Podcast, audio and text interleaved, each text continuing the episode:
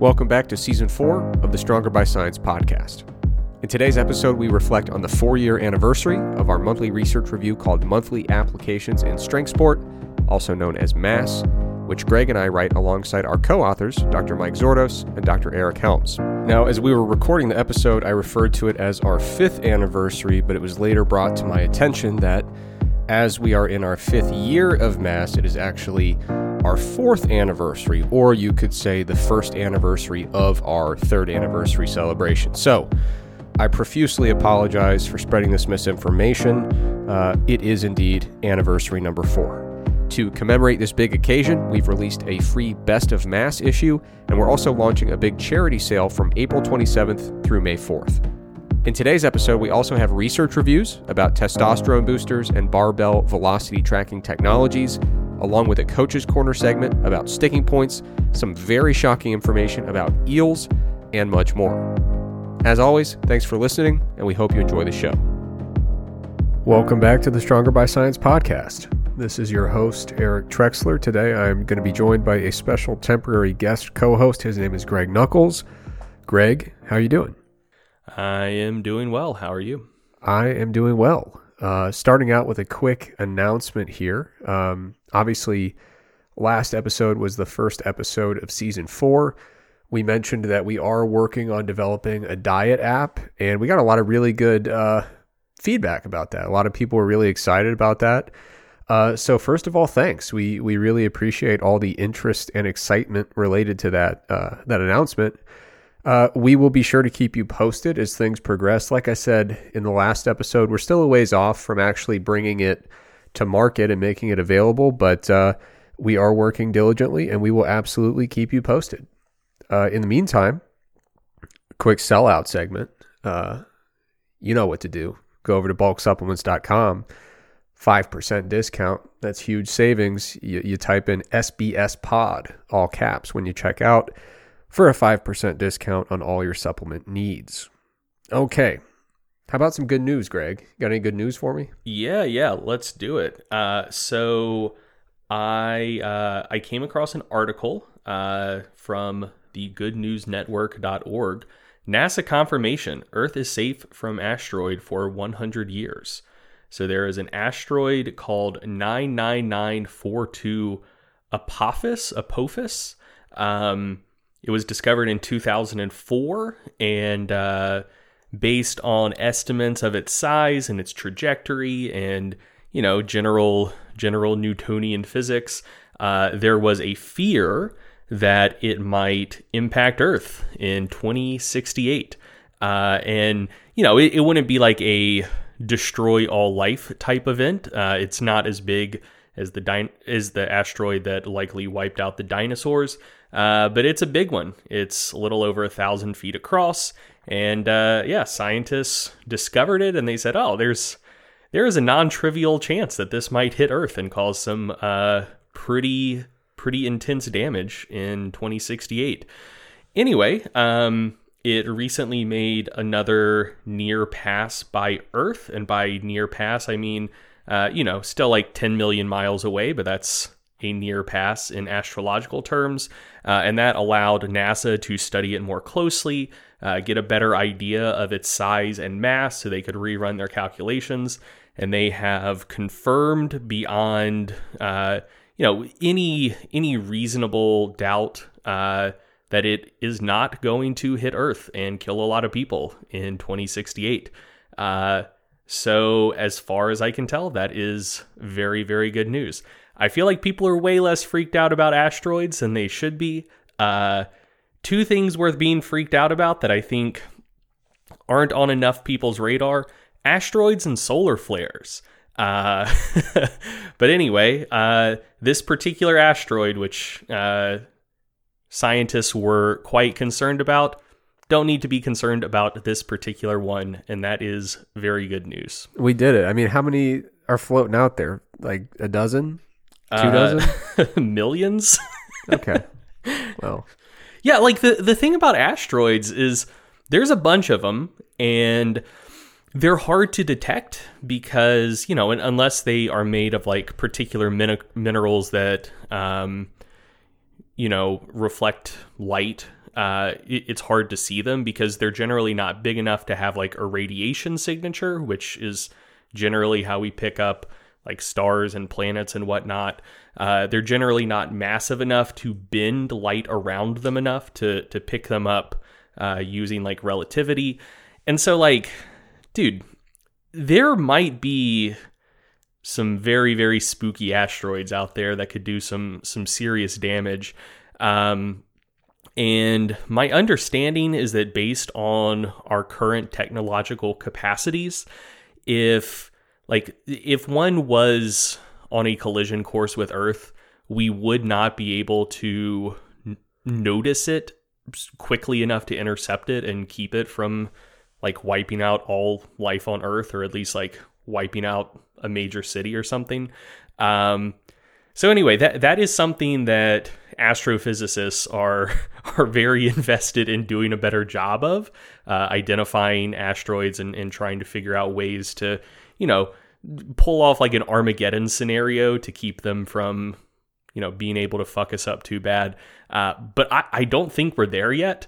Um, so yeah, every time I learn about a new asteroid that's probably not going to kill us, it helps me sleep a little bit easier at night. I think that's perfect for the good news segment. I think everybody's really uh, feeling great after hearing that. Uh, I, have got some. Got some lighthearted. We do, we usually don't do good news segment to give people millions of new things to worry about, very literally. But well, I, I didn't talk about solar flares either. Yeah, well, it, yeah, we can save that for a different good news segment when we really want to get people excited. Sure.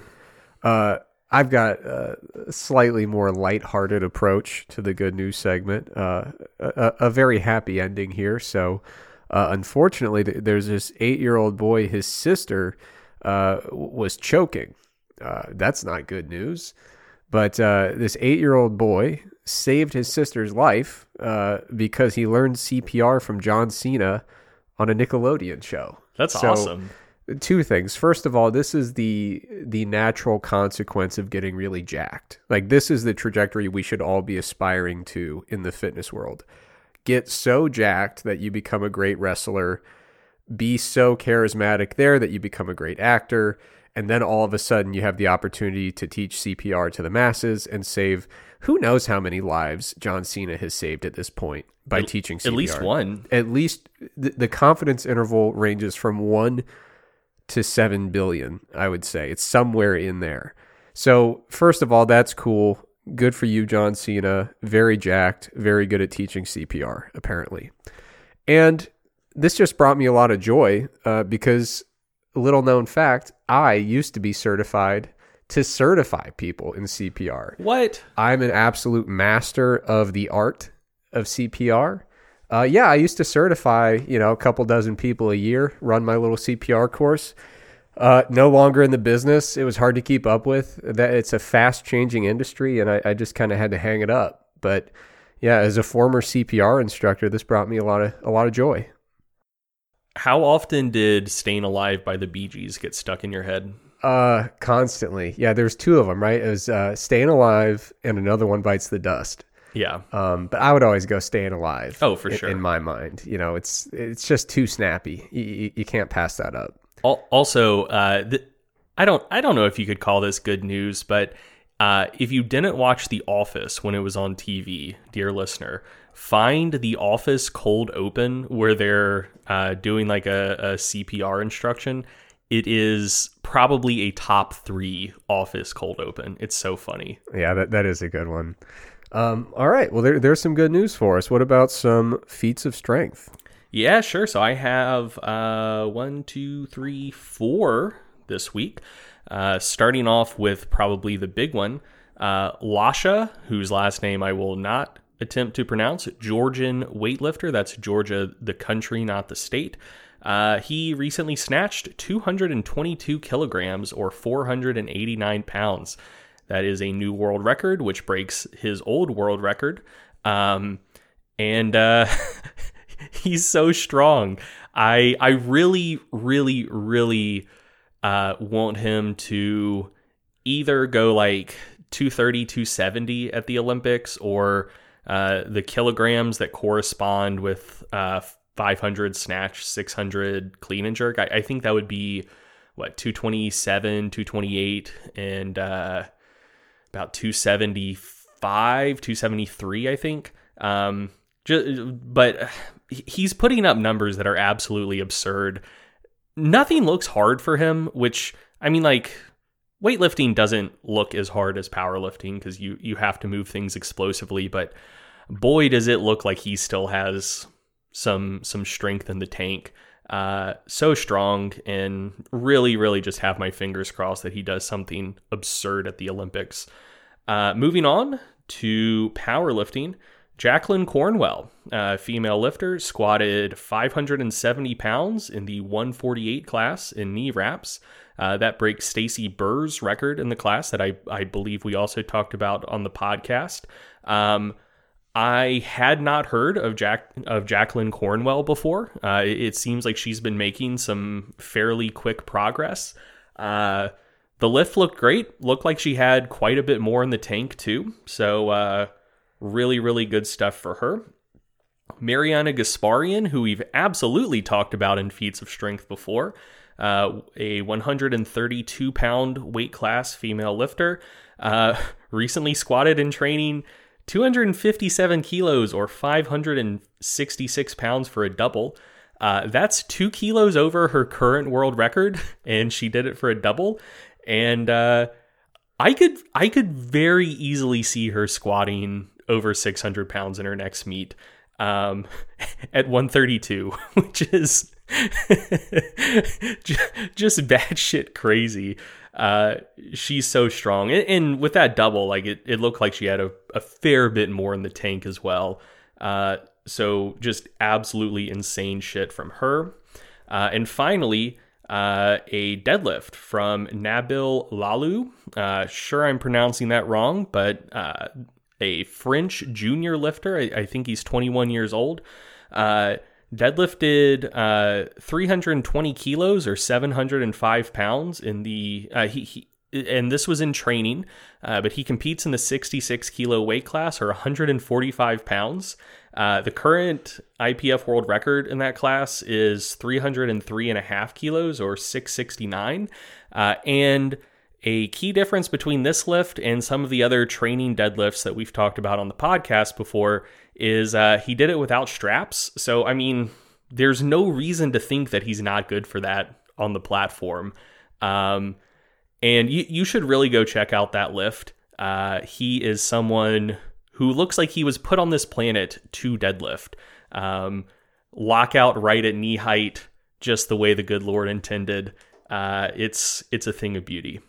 Yeah, you were so mad because he. I was so mad. He had a post where he said like, "When you're sumo deadlifting, make sure you keep your hips high." And you're like, "Yeah, I mean, that that would be great if I had long arms, but here we are." Yeah, no, I. uh So w- when I'm pulling deadlifts for reps, like you know anything more than like a triple, I intentionally don't lock out the early reps of a set because my deadlift lockout is above testicle height. And so if, if I lock out 10 straight deadlifts, like my testicles are going to hurt after the set. So there is an entire body body segments difference between where his lockout is, which is at the bottom of his femur, and where mine is, which may actually be above the top of my femur. I, I don't know. I, I don't think my uh, I don't think my arms actually reach my greater trochanter when I'm standing. So uh, yeah, I, I, am definitely envious of his deadlift leverages. yeah, I mean it's crazy. His his deadlift is is truly something special. But you, you watch the video and he is locking out at the top of the patella. Yeah, like it, it, it is. Like you said, he, he is made to deadlift, and boy, is he putting that to good use for sure. And he's still young too, and it, it looks like he could add a ton of muscle to his frame. Oh yeah. Like I mean, I, I could see him. I don't know if he moved up one weight class. I, I think the next one's seventy four. I could see him pulling over eight hundred in the seventy four class. Yeah, yeah, and he's getting so strong so quickly too. Like he, he's really ramping it up. So there, I don't think I'd feel comfortable putting a cap on any estimate. you oh, know, yeah. like like of what he could do at the next weight class or the one after that dude, I don't know. He's he's gonna do what he wants to do with his Yeah. deadlift. Okay, uh, moving on to the next segment. Uh, every now and then we do an article discussion. If we like put out some content and we want to talk through some of the feedback or the reception. Um, in this case, we're going to do a discussion about a mass issue, and it's a very spec- uh, special mass issue uh, because it is our best of. We put out a best of issue every year, right around anniversary time. Uh, so the mass five year anniversary is coming up, and along with that is one of our big charity sales that we do. So the the nice thing about this issue, we went back through the last year of issues and kind of picked out our favorite articles. This is going to be accessible to everybody. It's not just for subscribers. I think you get on the email list to get this issue. Is that right? Yeah, yeah. Yeah, so you can get on the email list, get this uh, special issue for free. Uh, and like I said, it, it corresponds with our big charity sale. So from April 27th to May 4th, that's a Tuesday through a Tuesday, uh, that's when our sale is running. Uh, I, I have no idea when this episode's going to air, but it's we're going to get in before that sale, so this is relevant information. Uh, so yeah, our sale prices are are obviously lower than normal, and uh, the really nice thing is we're giving 100% of proceeds from new monthly subscriptions. Uh, but of course, we also have yearly and annual subscriptions as well. So for those, we give $21 per subscriber. And all those proceeds go to the One Acre Fund. Uh, and you picked out the, the charity for this particular sale. Do you want to say something about the One Acre Fund? Yeah, yeah, absolutely. So I really, really like the One Acre Fund uh, for a few reasons. One, I think they're working to address um, a very real problem in the world that often goes undiscussed. So uh, a, lot of a, a lot of people, especially in poor countries, still do subsistence agriculture. Like that's one of the main ways that that people and villages and towns are are able to eat. Um, and that so between a lot of factors like between poverty and droughts and famines and whatnot um, still like close to 10 million people per year die of hunger in the world like 8 to 9 million people uh, and you know there, there's obviously no silver bullet one size fits all uh, solution to that but one of the things that can help a lot is being able to shore up uh, smallholder farms. And so, uh, one, I, I think One Acre Fund is is tackling a very real and important problem. And two, I really, really like the model that they use. So, uh, basically, the there, there are issues with just like delivering food to people in need. Like, obviously, if there is like an acute famine or drought or something, that's something that's absolutely necessary. But when there are food shortages in areas where there are also farmers, that can that can actually hurt the farmers because like now free food is flooding the market. It makes it harder for them to sell their stuff. Um, you know, and, and so you can run into issues there. Um, one of the other approaches to helping out smallholder farmers is basically just to give them seeds, give them equipment, stuff like that. Uh, and that's absolutely a, a, great way to address that problem, but it's somewhat financially inefficient. Um, so, you know, basically, if an organization buys $500 worth of seeds, distributes that to farmers, that's $500 out of their coffers. Uh, so, what One Acre Fund does is they basically make interest free loans to farmers to buy seeds, buy equipment, uh, participate in training to like learn new techniques to increase crop yields, etc. Um, and so one, they're not like saddling them with debt that they're that that it, something punitive is going to happen if they can't pay it back. But repayment rates are really really high, like in excess of 95%. And then also when that money comes back from the farmers that they can pay back because they do increase yields, then they can loan it out to more farmers to you know, so it, it basically snowballs and they can help more and more people. Uh, and the program works. Like the farmers increase crop yields, it improves their quality of life. Uh, one of the main things that these farmers do when they you know have more money coming in uh, is then then they're able to send their kids to school instead of making them help on the farm um, and it not only increases the you know wealth and income of these smallholder farmers uh, but there's trickle down effects where it can improve the the wealth and functioning of entire communities uh, so it's it's tackling a really really important issue and i think it does it in a particularly good way. It is hands down my favorite charity. Uh, I'm very, very passionate about it. Uh, and so, yeah, I'm I'm very, very happy that we're able to support them. Awesome. And uh, like I said, uh, monthly subscriptions are on sale for $21. If you sign up during the sale, 100% of those proceeds uh, go to the One Acre Fund. We also have yearly subscriptions for $209. These are US dollars. Uh, we also have a lifetime subscription on sale for 699. And if you're a current subscriber and you want to upgrade to a lifetime subscription, that is discounted to 599 during the sale. Uh, and if you do an annual subscription or a lifetime during the sale, like I said, $21 per subscriber goes to the One Acre Fund. Uh, okay, so like I said, the sale corresponds to the five year anniversary of Mass, which is pretty crazy. It's, uh, I think things really picked up around year three. If I had to, why why do you think that, Eric? That was right around the time I got involved.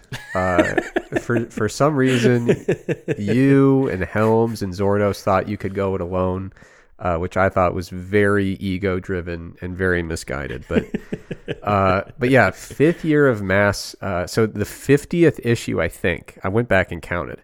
The fiftieth issue comes out on May first, uh, and with mass, every issue has eight articles and two videos per month. So by a quick tally, we're talking about approaching the 400 mark for articles and uh, 100 videos uh, in the archive. And by the way, if you do subscribe, you get access to the entire archive, not just, you know, the stuff that comes up after you subscribe. So, man, that's a lot of work. That's pretty crazy. Yeah, it, it's going on like five. I, I think it's probably cleared 5,000 pages of content already. So, you know, if, if you subscribe, it will keep you busy. There's there's a lot of information in there.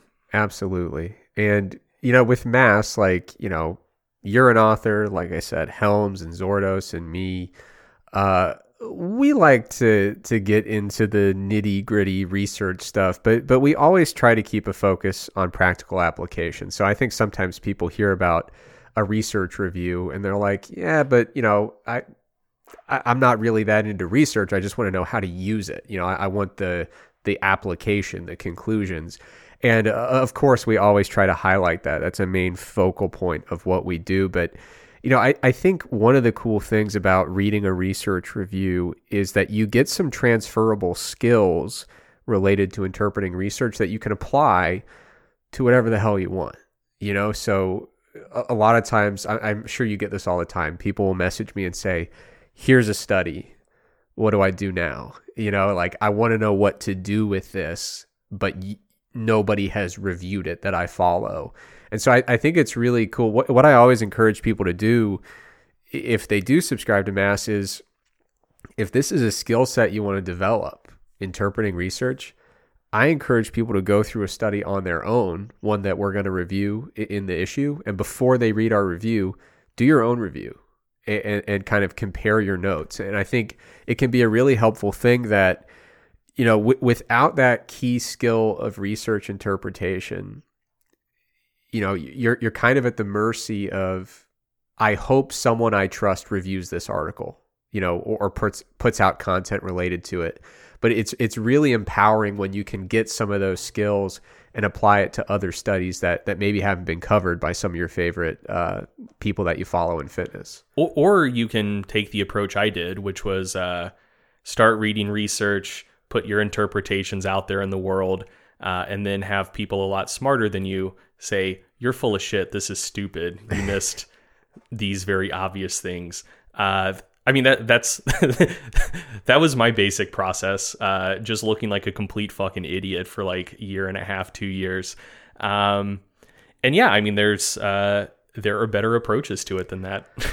there are, and, and, like I said, it, it's just uh, even if you you don't think like, oh, one day I want to, you know, get involved in research or review research as a content creator or something like that just having a little bit of exposure to the process can be such an empowering thing because whenever a study comes out that that makes a lot of noise or something comes out that's very relevant to your needs and you're like I need to know what to make of this you can dive in and have a really informed process of trying to get to the root of what's going on in that study. Um, you know I think one of the biggest additions in mass lately something I know you're proud about you you you made a post about this on Facebook not too long ago, but within the past year in volume 4 issue 9 i think that's when we introduced it we call it the criticisms and statistical musings section. Uh, and, and, like i said we try to always focus on practical application but we're here to review the research. You know we, we have to dig into it. And this process of being you know fair but critical digging into the statistical aspect of the study, uh, which is very easy to overlook.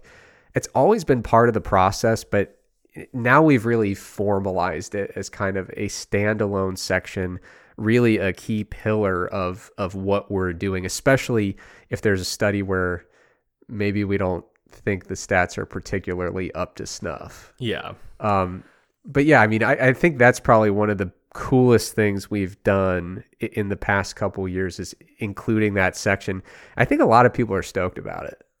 No, I I, I think so too, and, and, I think it uh, I think it adds a lot of value. I, I think the first way it adds value is it uh, allows us to separate out the s- statistics and data issues from the actual application stuff. So one of the issues we, at least in my opinion, that we used to run into uh, is that if there were any statistics or data issues um, that we noted in a study, we'd try to get through them quickly in the interpretation section because uh, we're like, oh, okay, like most people are reading this for the practical application stuff. Probably don't want to bog people down reading about statistics or study design or anything like that for multiple pages. Uh, so now that we've kind of isolated that to a to a standalone section, um, we can both devote more time and energy to that to really getting into the issues, and also since the interpretation section is now mostly opened up. Uh, to specifically talking about practical stuff and application, uh, I think we feel a little bit more freedom to get into that a bit more too. So I, I think that it's both improved the quality of the product and improved the process of creating it. Um, and yeah, I, I think I think one of the big benefits as well is uh, a lot of the studies that you see people discussing. Oftentimes, like there is stuff about them that's just kind of like flatly wrong um, that I just don't see anyone else discussing. So, uh, an example of this that I see brought up pretty frequently, uh, j- just one example coming to mind, is there was a study from a couple years ago uh, that was looking at the effect of full range of motion versus partial range of motion on triceps growth. Uh, and the, the partial range of motion was kind of through the middle part of the range of motion instead of like just the top part of the range of motion. Uh, and, and, that study found that the partial range of motion actually uh, in, caused more triceps growth than full range of motion, which uh, is the first time that's been found in the literature. A lot of people talked about it. Um, one of the things that I haven't seen other people discuss related to that study is the actual amount of like tricep size reported in the study is is literally just not possible. Um, so like the, their subjects allegedly had triceps that I think were I, I think they said they were like 50, 60 square centimeters, which, uh, you know, you can visualize that for yourself. No one's triceps are that fucking big. Um, and, and so, like, who knows? Maybe they just used some sort of formula and they made some sort of error, or maybe they just mislabeled some units for their graphs or, or something like that. Uh, but yeah, I mean, that's that's a very clear data issue that uh, people should dive into and discuss. And like we did talk about that in mass, but I mean, I, have seen dozens of people talk about that study and no one else brings it up, which uh, you know, is it, it doesn't like completely invalidate the study. There there are there is probably a very innocent explanation for it, but you know that's something that readers and consumers of information should be made aware of and i, I don't see other people making their readers aware of it and, and that stuff like that happens all the time and we get into it in mass and it's not that no one else does but i don't see it being done nearly frequently enough yeah i mean my personal experience with that was i, got on a, a streak of reviewing meta analyses and i know i've mentioned it on the podcast before, at least certain aspects of it. But I think I did five meta analyses over a stretch of time, and three of them were wrong enough that the conclusions were completely incorrect. So, like saying that X does Y and like the actual conclusion should have been X does not do Y or vice versa. I mean, they it's not just like, oh, you know, you forgot a decimal point there and you know, you got to go edit that it was just like this is fundamentally not a true thing uh, because of very identifiable errors. And uh, and yeah, it's you'll see people talking about the study and like ah, not only do we have a study saying this is true, we have a meta analysis of all things, and it's like yeah, but it's like very wrong, you know? Yeah. So I I, th- I think that's seeing that play out enough times is kind of what I, I think led to us saying we, we got to include this and just kind of make it its own section so people can kind of venture into it at their own risk. But you know, it, it's really important, and, and so we can just tell people very explicitly what sorts of things to watch out for. Yeah, yeah, because it, it's not like these are so rare that you'll never encounter the same thing again. Yeah, it, it's very rare that one of the things we talk about in that section, it's like, oh, here's here's a brand new way that someone messed up their stats. It's like, oh no, this this person made the same error that we've seen 30 other fucking people make before. Um, so anyway, just be aware of that. Here is the issue. When you read research for yourself, you will come across people making this mistake all the time. Uh, here's what it is. Here's how to recognize it, etc. Yeah, and I think one of the really unfortunate things when people start reading research uh, is that they can develop this kind of apathy, you know, because w- without a really decent grasp on the statistical components and the common errors to look out for statistically, you get into this apathetic mindset where you're like, listen, I can't see the raw data. It's usually not available. I kind of just have to take the researcher's word for it. I don't know how to fact check the statistics here. I, I don't know wh- where to even begin or what to look for. Uh, and I think I, I would like to think that we're helping alleviate that apathy for a lot of people because I think the things we like to do is look at these statistical results like a puzzle. In a lot of cases, you can back calculate things to really fact check the analysis itself. Uh, and sometimes we do that in, in this particular section. Another thing we're fond of is you see some numbers that look weird and you're like, okay, so you're telling me the mean is this and the standard deviation is this. And we just simulate data and say like, well, what does that look like? And we can simulate it a few times and get a feel for like if those numbers are true, what what would this look like in a spreadsheet? Uh, and, and, we can use that to kind of fact check and get a feel for some of these things. And sometimes uh, we even extract the data points from a study and just run the analyses differently. I say like, you know, there's individual figures here. We can digitally extract the data, analyze it in a way we feel is more appropriate, uh, and then interpret both of those, you know, in the interest of transparency. So I would like to think that this section, even if you're not like really enthusiastic about statistics, I would like to think that some mass readers have begrudgingly found it to be quite helpful and informative. No, I I, hope so. I think it's really fun because it, it's. Um, d- did you ever do those like logic puzzles back in the day? Like you know, uh, Joe is four years older than Susie, and uh, you know Tim has a brown stick and is twice as old as Sal, whatever. Yeah. And and you're just trying to figure out like all of you should be able to deduce things about all of the people. I, I kind of view uh, I kind of view this process the same way. Like you can look at what is reported in a study, and you're like, ooh, based on what's here, I know everything that I can figure out from this data. Let's figure it out and see how well that actually comports with the reported results. Yeah. And like sometimes you just find stuff that's literally impossible. Like w- one of the things that I enjoy doing the most uh, is granularity testing results. Yeah. So especially in small sample research. So he- here's a very simple example. Um, if there's you know, let's say there's a study, it's testing strength measured to the nearest kilo, and there's eight subjects per group.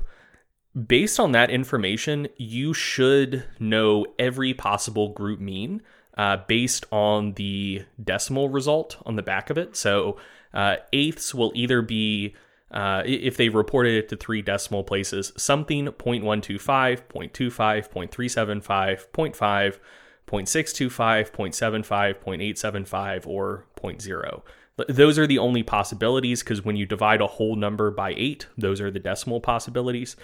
So if you see something where they say there's eight subjects per group and they're measuring strength to the nearest kilo and they report uh, an average squat 1RM of like 122.17, then like the chase is afoot because, you know, don't know what they did, but something here doesn't add up. And it's I, I think it's fun to then dive in and, and try to figure out what's happening.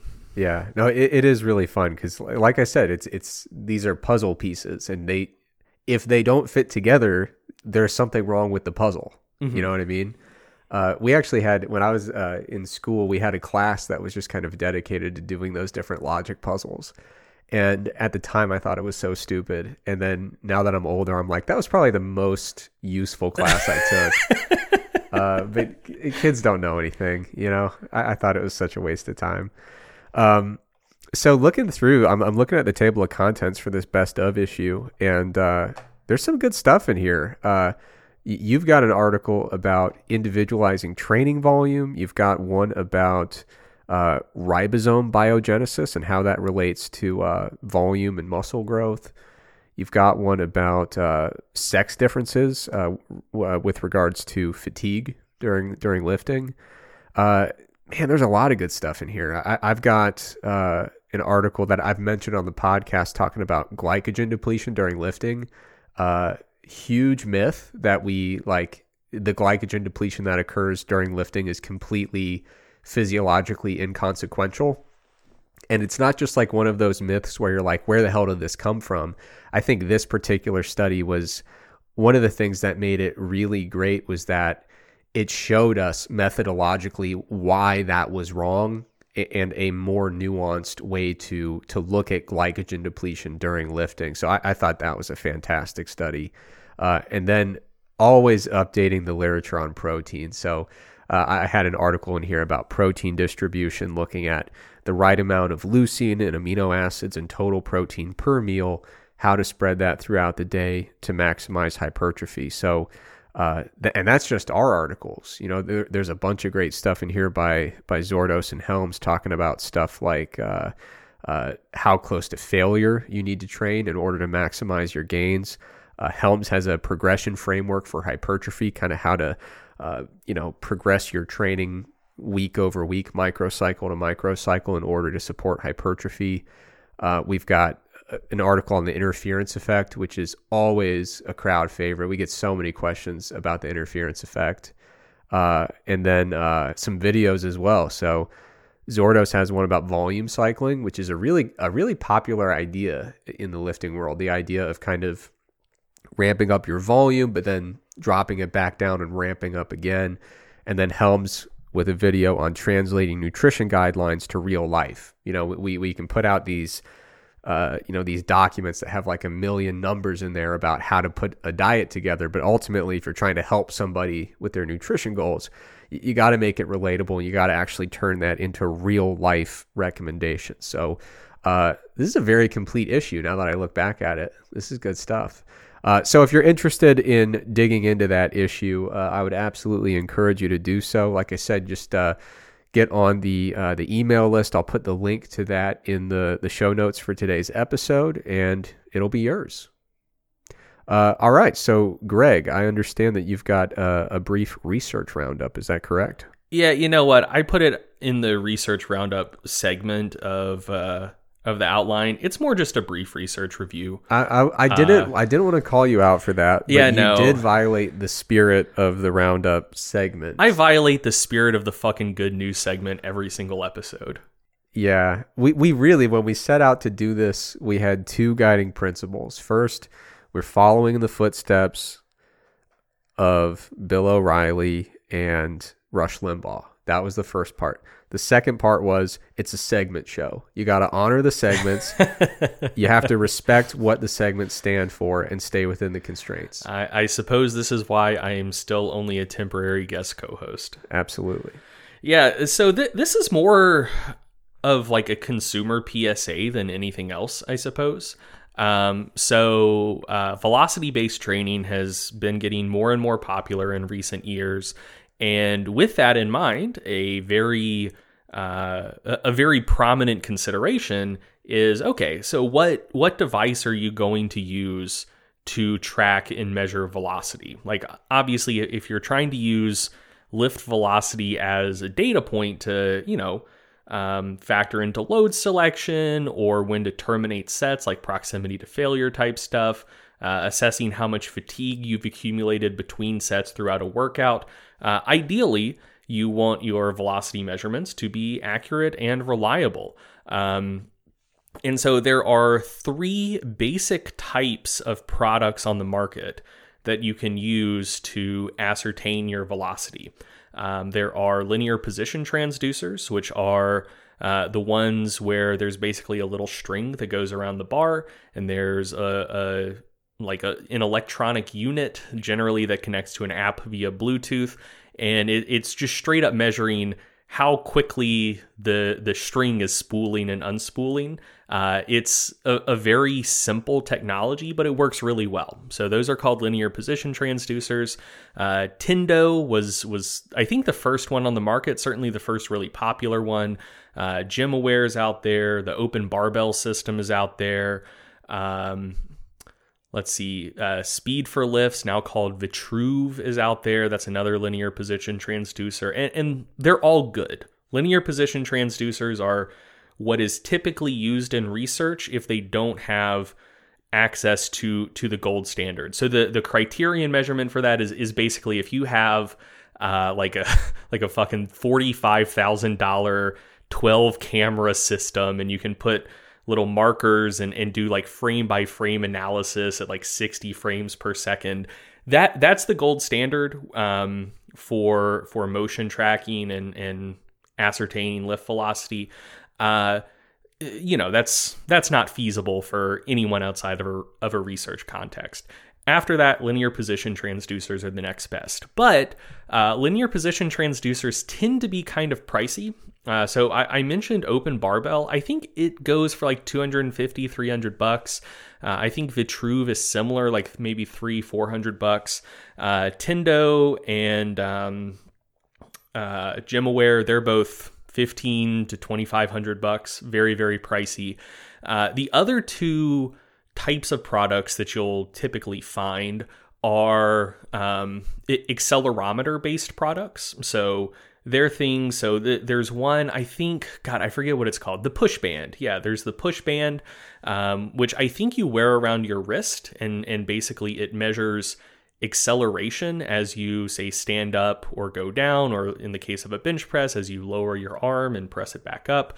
Uh, there's one called the beast sensor which is uh, magnetic and you can just like stick it to the plates and same thing it, it measures acceleration uh, i am not reviewing any studies in, in this podcast episode talking about the accelerometry based systems uh, but they're not great they're they're cheaper um, than than the linear position transducers for the most part.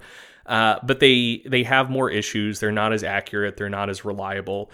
Uh, but then the third option, the most consumer grade of them all, the very cheapest, are apps. So uh, basically, using the visual processing capabilities of your phone camera to track uh, a barbell through space and uh, you know, measure and report velocity and range of motion using that. Uh, and so, you know, you can you can go from linear position transducers, which are, you know, between 250 and like 2500 bucks to accelerometry based products, which really aren't that much cheaper than the cheapest linear position transducers. I don't think anyone should ever use them, but whatever.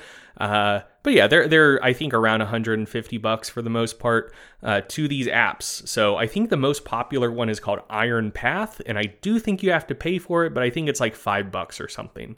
Um, so, so, you know, that makes it a really, really attractive option for most people. But the question is is it good? Does it work? Ideally, it does. Uh, but in practice, it does not. So the the title of really took the took the suspense out of it. Yeah, I did. Uh, but that's fine.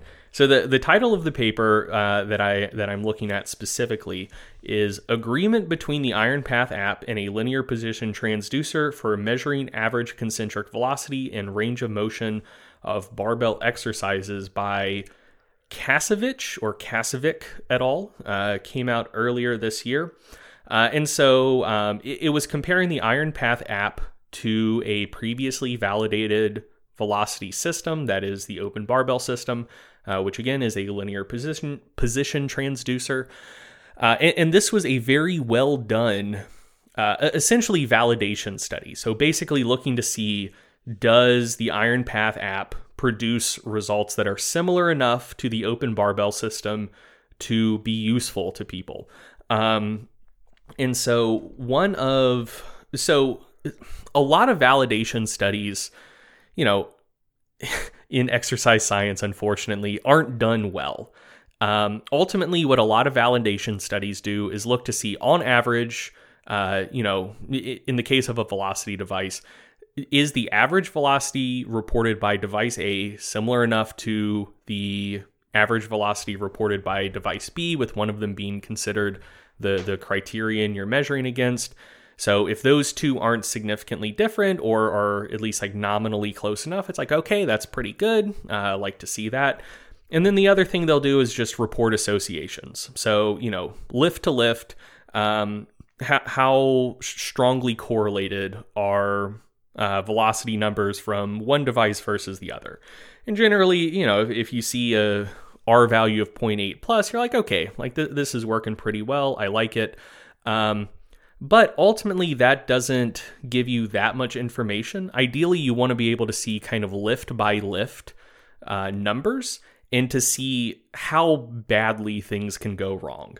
Um, on the individual level. Yeah, yeah, on, on a rep by rep basis. Yeah. And so the two sorts of charts you would use to to represent and show that are mountain plots uh, and Bland Altman plots.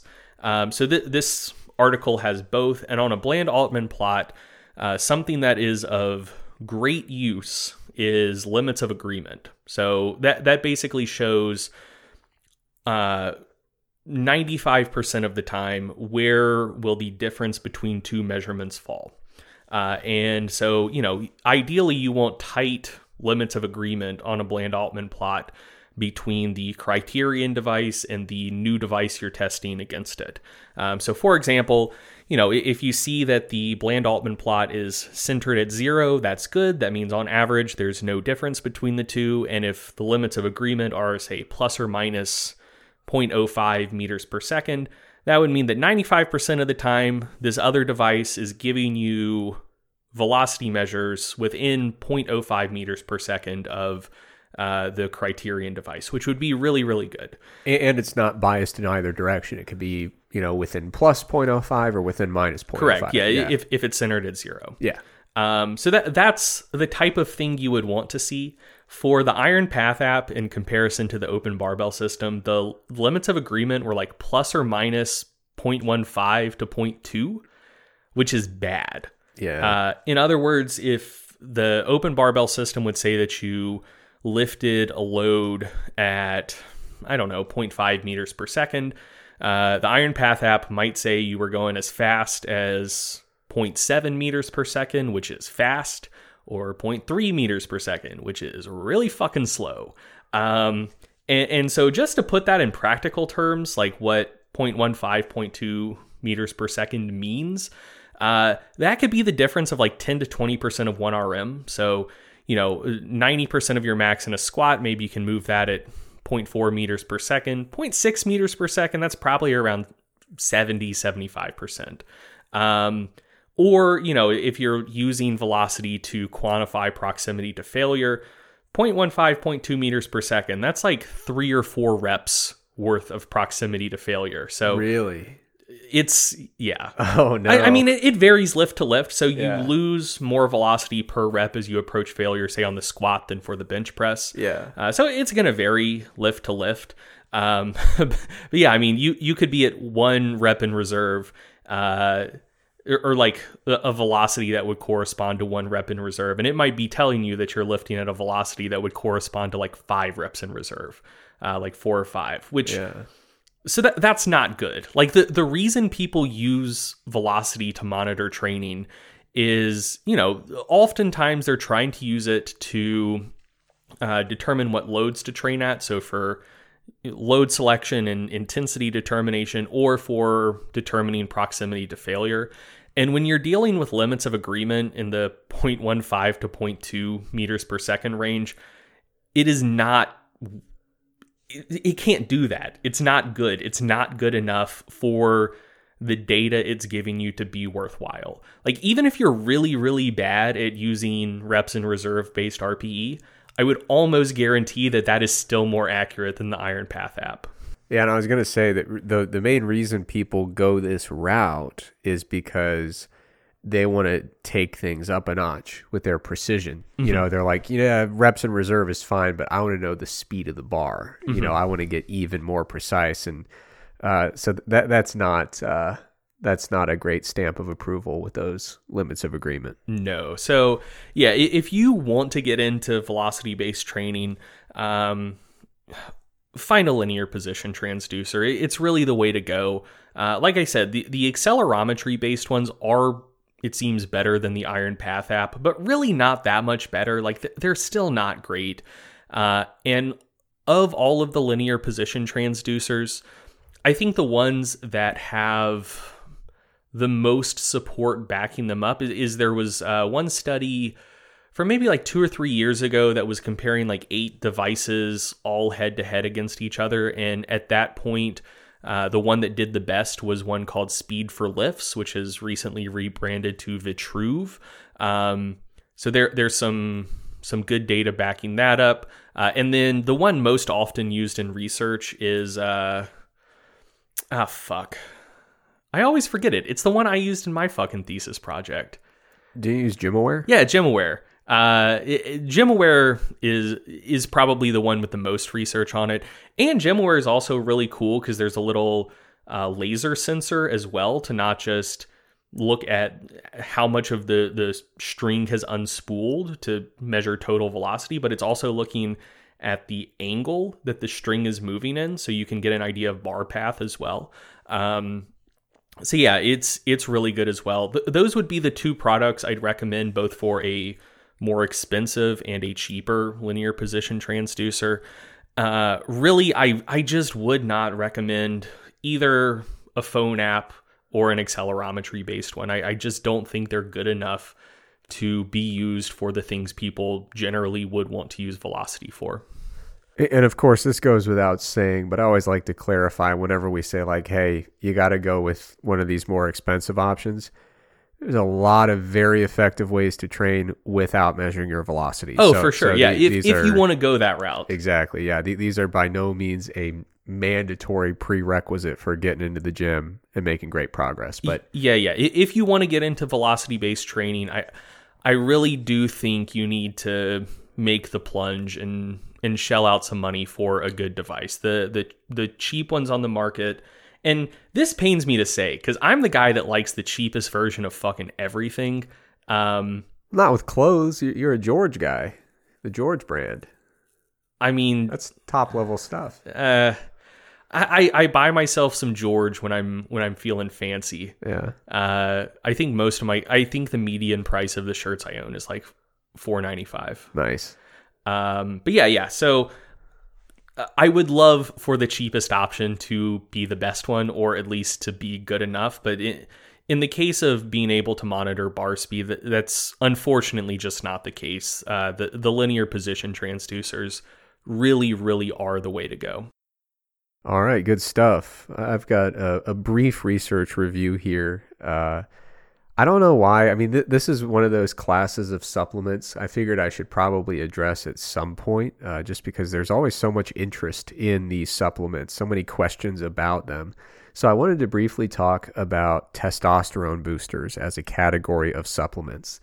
And, you know, this is a body of literature that if you are very impatient and you want a very clear answer now, this body of literature is going to drive you nuts. It, it, will be immensely frustrating. But if you're just kind of along for the ride and passively viewing this body of literature, it's just quirky. It's just kind of funny. So uh, I would encourage you to adopt the latter perspective and just kind of hang on for the ride here because uh, it is a, a very strange body of literature, uh, especially when it comes to how the literature is applied. Uh, when you see the claims on the supplement labels, you're thinking, wow, there must be some very robust evidence floating around out there. Uh, and that's not necessarily the case. Uh, before I get into the details, I, I do want to give a brief shout out to examine.com because uh, what you find in the testosterone booster literature is a lot of herbal ingredients that have been studied like twice in humans or less.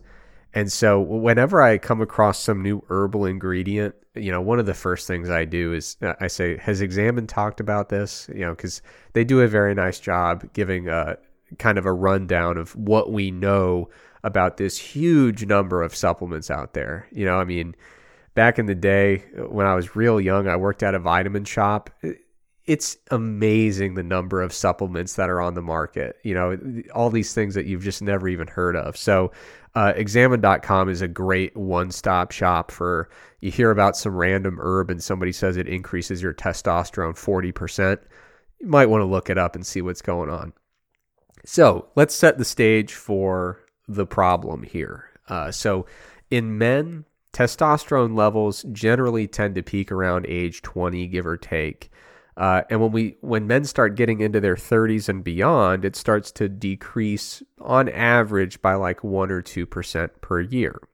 So more than a third of men over the age 45 may have lower than normal testosterone levels, and more than half of men over 65 may have lower than normal testosterone levels. Uh, now, the reference range for testosterone there there's a lot of different estimates out there. There's not like a singular reference range that everybody uses, uh, but it's generally around 300 to 1100 nanograms per deciliter, uh, which is uh, 3 to 11 nanograms per milliliter, uh, which is around 10.5 to 38 nanomoles per liter. Greg, you know, I've recently started uh, reading a lot about Buddhism and uh, listening to a lot of podcasts about Buddhism, and I've become really good at regulating my emotions and just watching them float by as if in a river, just objects passing by, not succumbing to those emotions, not engaging with them. Yeah, that, that's a real low T beta move. Not letting them commandeer my mind and, you know, but I tell you what, man, when it comes to units in studies, oh yeah, yeah, all of that goes out. I put my fist through the screen of my computer whenever I do this endocrine research and I'm looking up all these papers, and it's like I'll look up seven papers and there are six different units being used. I'm like, how is this even possible? Yeah. Uh, so testosterone, luckily, you're only going to find generally those three. Uh, so I, I could be wrong, but I think that I think that America ruins a lot of that. I, I think in I'm certain we do. I think in like the EU and most of the rest of the world, they do it in like uh, magnitudes of moles per liter. So you know, moles per liter, nanomoles per liter, yeah. picomoles per liter, etc. And like we we still use metric, you know. So we're yeah. not gonna we're not gonna say like point 017 ounces per tablespoon or something. Uh, so we that's a disaster. So we we still use metric units, but like very non-standard metric units, which is just fucking bonkers to me. Like if we're gonna go metric, just just go with what the rest of the world that uses metric does. Yeah, it's it's really bad. It it can be very frustrating. Um, yeah, units in a lot of this endocrine research literally drives me nuts. But but those are the three that you are most likely to see there.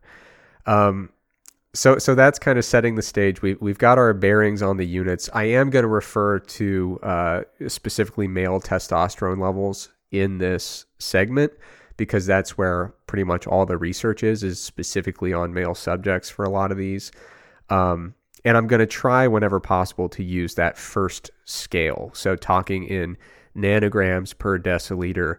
So again, the reference range usually is from like 300 to 1100 and an average value for a young healthy man is usually about 600, but of course there's a lot of wiggle room uh, around 600 there.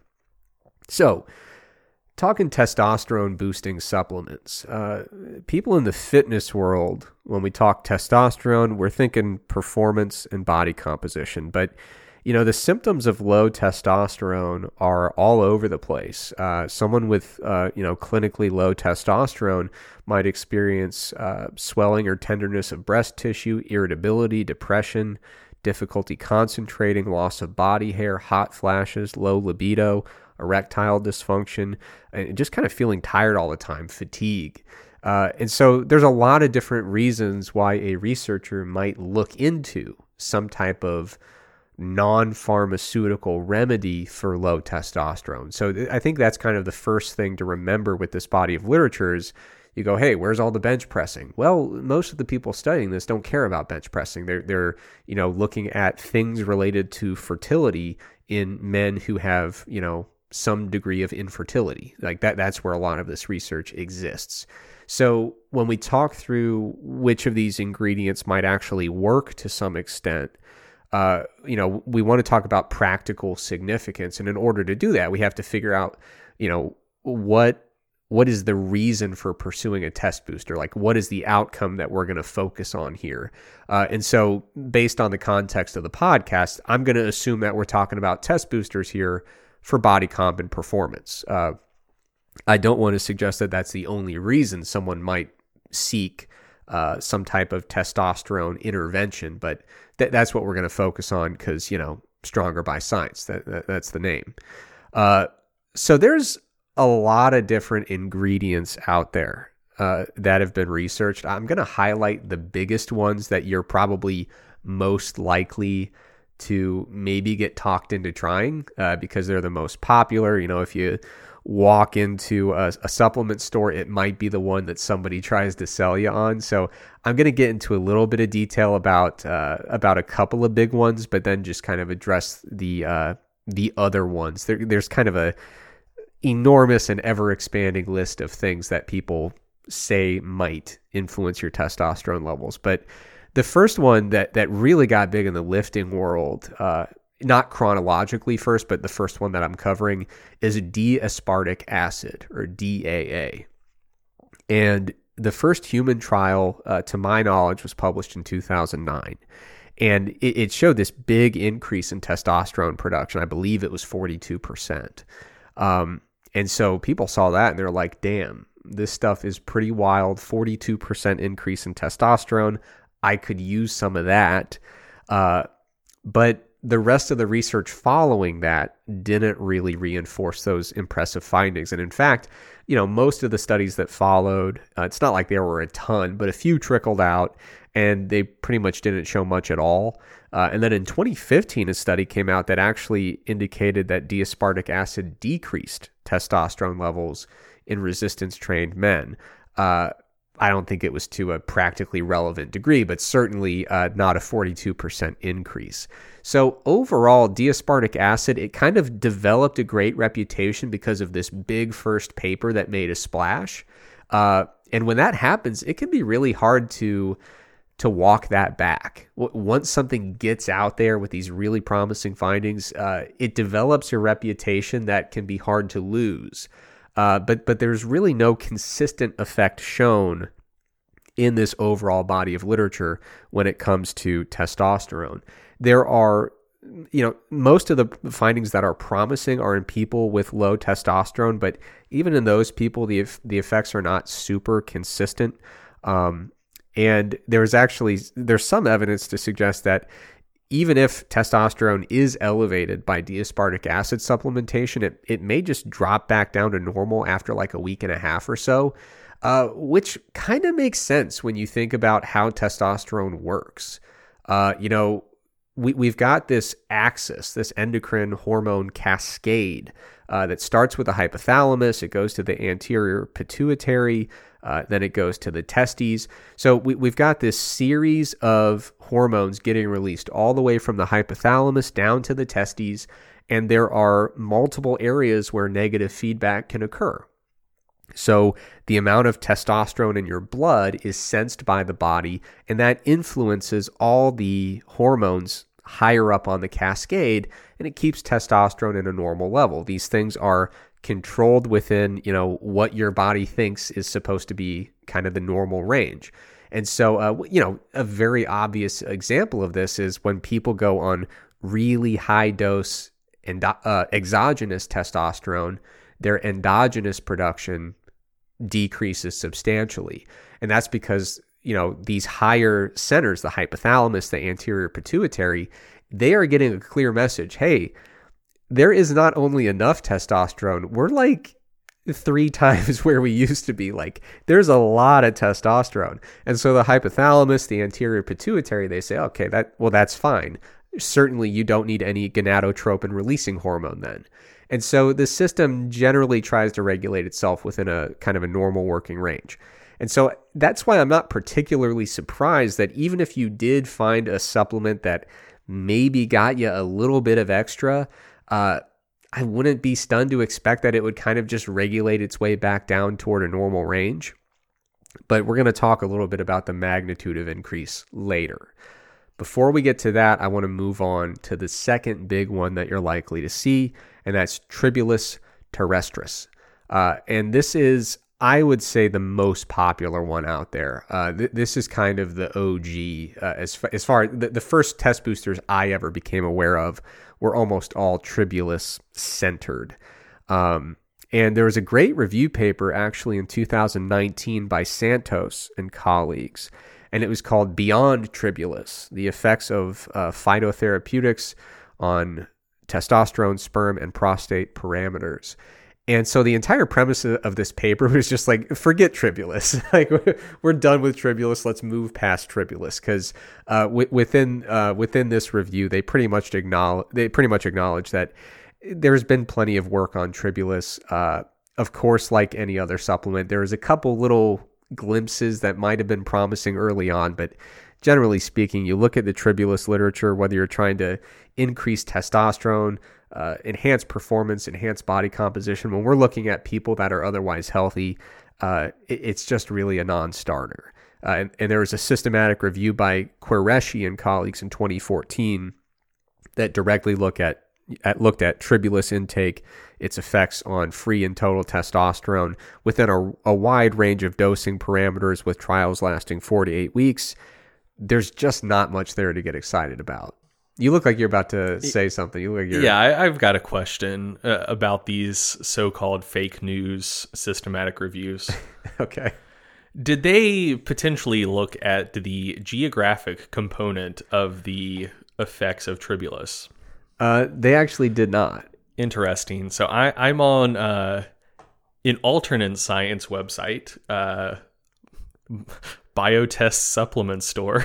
Okay. Uh, they have a product called Alpha Male, and they they note that they have Bulgarian tribulus. Ah. So let's let's read a little bit of this research. Tribulus acts as a luteinizing hormone secretagogue. In other words, it causes the release of luteinizing hormone, which in turn signals the testes to produce more testosterone. Uh, and all of the T boosting compounds, and of all the T boosting compounds on the market, Tribulus is the most powerful. So that that's the first thing that that review got wrong. Uh, there are many T boosting compounds on the market, and Tribulus is in fact the most powerful of them all. Uh, okay, so it goes on. The brutal reality is most tribulus products on the market are either completely inactive or inferior herbal substitutes that are mistakenly spiked with protodioscin. Either way, you get the same result nothing. You can't simply take Chinese or Indian or quote unquote German plant material. I don't know why they put Ger- German in scare quotes there. Uh, I don't know. regardless, you can't take uh, Chinese, Indian, or German plant material and spike it with protodioscin to make real testosterone boosting tribulus. It's a cheap and ineffective imitation, and it's dishonest. And if I know one thing about Biotest, they care deeply about honesty. Uh, genuine full spectrum tribulus that boosts testosterone is only found in Bulgaria and contains many powerful compounds vital for producing ideal results. All compounds have to be present in quote unquote fingerprinted full spectrum ratios to achieve the maximum effect. Biotest Tribulus contains the most potent full spectrum extraction of real Bulgarian tribulus. Each of the active compounds is present in the required amounts for maximum performance. And now you may ask, what sources did they cite for any of that? I would uh, respond with saying, well, you have the source right here. Uh, I was going to ask if they then followed that up with the randomized controlled trial they funded to. No, no, absolutely not. And here's the funny thing: uh, they have some uh, Eurycoma longifolia or uh, longjack uh, in the supplement as well, and Sure. some uh, forskolin as well. And they do they do actually have a uh, references list at the bottom of their sales page. And they they have the they have reference lists for Longjack and forskolin, but absolutely nothing for uh, for their Tribulus, which I think is incredible. Yeah. I, I love their sales copy so much. It's it's my favorite thing in the fitness industry. Yeah, I mean, see, I he- I hesitate to give a full belly laugh to it because it could be one of those things where there's a grain of truth to it. Yeah. Um, so I'll I'll have to read up more uh, on the different subtypes of tribulus, but I, I can tell you I- the the thing is, if that is a thing that exists, and you're already going to have a reference list at the bottom of the page, you'd like to see a reference. yeah, cite something. You know, yeah, yeah. I mean, at least like a fucking rodent study or like some some in vitro shit. Like th- throw me a bone there about something. Yeah, but I mean, ooh, just based on the literature that exists with tribulus in general, I do not have high hopes. I, I, can certainly say that with a great deal of confidence. What does it tell you about other testosterone boosting supplements if they're calling that one like the best and most validated of them all? Well, it, it's not, it's not a promising outlook. Uh, I'll I'll say that. All right, you you can continue with uh, the, the mainline science now that I have, you know, made sure that we're teaching the controversy on this podcast. No, see, this is where we get into trouble. So we, you, you got in a big internet fight not too long ago about being sarcastic on the podcast. And no amount of sarcasm is thick enough to avoid the dreaded one star review. But more importantly, we we do have to keep our sarcasm to non fitness topics. So I I'm officially calling you out for being sarcastic about Bulgarian tribulus. If you're listening, don't say that we lost all our credibility because of Greg reading stupid sales copy. No, my, my favorite thing about uh about that argument in my Instagram comments is uh this guy was like, "Yeah, obviously you don't know how to make your sarcasm uh, obvious enough like based on the the review that this person posted you're not to be taken seriously.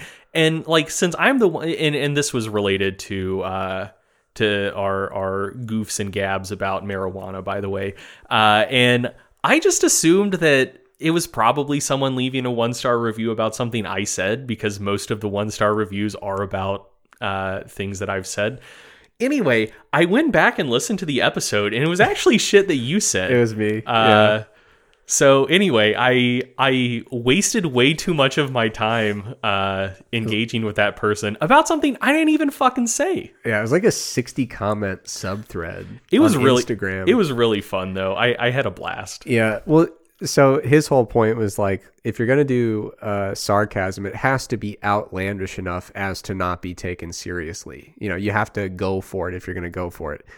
I proposed a literal policy in which the state of Oregon would require, legally require citizens to use recreational drugs against their will. And, and you you made the statement there are no values, there are no families. Yeah.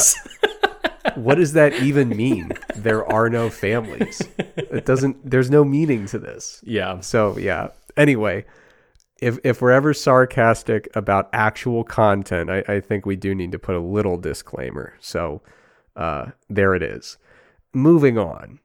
Uh, so anyway, in this review, they basically said like, yeah, uh, Tribulus, it's a lost cause, but let's move on and talk about some other stuff.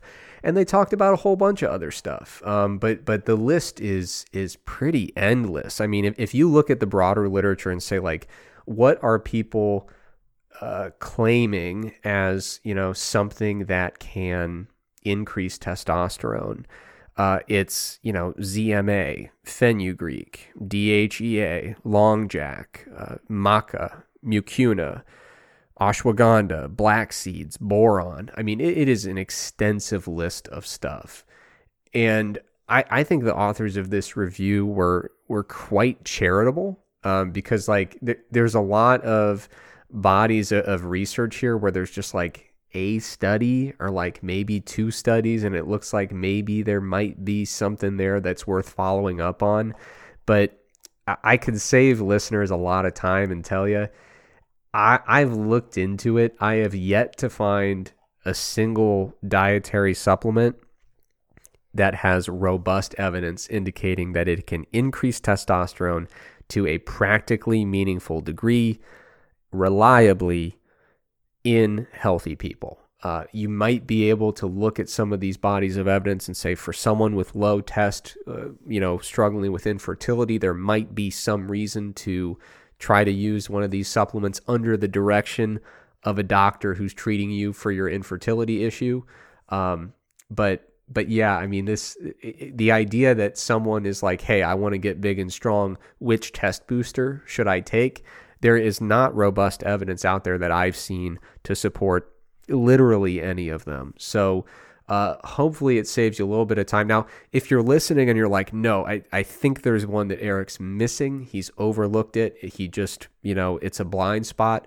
I'm, of course, always open to the possibility that I've got blind spots because the worst part about them is you can't see them. So, by all means, you know, send me the name, send me some papers. I'd be happy to review and update on the podcast. But, you know, as I look through these review papers, as I look through the the papers that they cite, I'm just not seeing the evidence to suggest that there is any really good non-steroidal test booster out there on the market today that's going to be worth your while. I even I covered a, a brand new one in MASS uh, not too long ago, Dioscorea esculenta, uh, and again dug into the statistics. The case that they made for it just simply wasn't that strong. Uh, certainly not enough to to give it a a really um, a really positive recommendation to consumers. Um, I will say that the two biggest effects that were seen that were kind of singled out in this review paper, the two biggest effects, uh, one supplement increased uh, testosterone by 151 nanograms per deciliter. Uh, another supplement increased testosterone by 143 nanograms per deciliter. Th- this was in uh, male participants, ma- male uh, patients with infertility. Uh, so again, it's a, a specialized population here. Uh, no body comp measurements, no performance measurements, nothing like that. Uh, and the thing about it is, it's the two biggest effects that that I saw in this review paper from the same lab, published in the same journal, using the same dosage, but with different ingredients. Uh, and I I don't know what to make of that, but but I would definitely hold off and wait for some independent replication there. That's what I call reliability. That that it's, is- it's keeping everything else constant except for the ingredient getting the same results. yeah, It's that's good stuff, right?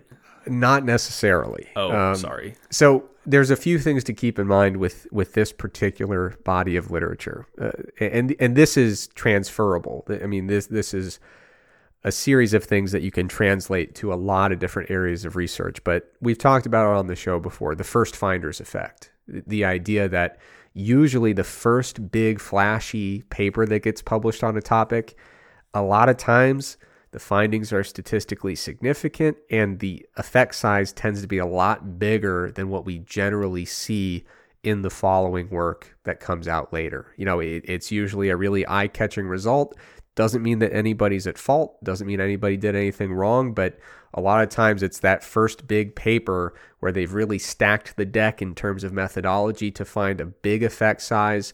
Uh, and, and it usually gets a lot of attention. And if people have tried to study that before and gotten null results, it's very possible that they just didn't even bother to publish it. Uh, so, publication bias is another important factor to keep in mind because, listen, the idea that something doesn't increase testosterone is not exciting. There's a lot of things that don't increase testosterone. In fact, most things don't increase testosterone. So if you're studying some obscure herb that no one's ever looked at, and you say, I think it's going to increase testosterone, and you, you know, do a really small study, not too much time, not too much money, and you find, oh, here's one more thing that doesn't increase testosterone, you might not spend the months and months and months trying to get that published. And so that's why we can find these bodies of literature where the first study or two or three might give us some optimism, and then study four, five, and beyond comes out, and the effect size goes from, you know, oh, this is going to increase your test by 151 nanograms per deciliter, and all of a sudden it's down to like uh, maybe you'll get 10 if we average it out. Um, Another thing to keep in mind is regional homogeneity. And this is something that I've seen this with a number of different bodies of literature spanning several different continents. So it's not unique to any one country or anything like that. But every now and then you will see some ingredient, some uh, food product, some herb that has a lot of significance to a particular country or a particular region whether that significance is economic or cultural or both. And so I have seen meta analyses that actually separate findings for a particular ingredient by country. And they're like, oh, well, the place where this is grown, it seems to work really well. In all other places, it doesn't seem to work very well. So uh, certainly not calling out any individual country because I've seen it with many countries. You know, it, this is just kind of a thing that happens, and it's it's no different than when we look at uh, industry funding. You know, when, when we look at you know a series of a body of literature, a series of papers, and we say, oh, you know, hey, when that particular interest group funds it, it sure seems to work out pretty well. When everyone else funds the research, it doesn't work out well. So it's something to keep in mind when, when you see that, you know, every positive study comes from one specific place and all the other studies from all the other places are null or negative, then that's something that has to be kept in mind. Another thing is if all the positive findings are in the same journal, uh, you see that a lot. There, there's some journals that kind of have their hobby horse topic and like we, we just talked about with the we, we talked about that with the myers-briggs journal our last episode yeah yeah there's that one um there was one nutrition journal i'm not going to call it out by name mostly because i forget the name but it was very obvious for a while there that if you had a paper that looked good for low carb high fat diets they'd take it period like there was this one journal where all those papers were going without fail. And so uh, it just happens with journals sometimes. And it, you, you have to look at the journal and be like, why is this the only journal where these things are considered science? Yeah, I, I remember which journal that was, but if if you're not going to call it out, I'm not going yeah, to. You, you know the one I'm talking about. You know you know which one it is. You didn't fucking forget. I think I know, but I, I'm 97% confident, and I don't want to throw the oh, I, am one. I'm 100, percent but it, it's fine. Yeah, but it, it's you know me. I'm I'm a kind person. I'm not looking for all the smoke, as the kids say. Um, but yeah, this stuff happens. Journals get like a hobby horse topic that they really like to present favorably for some reason. Yeah.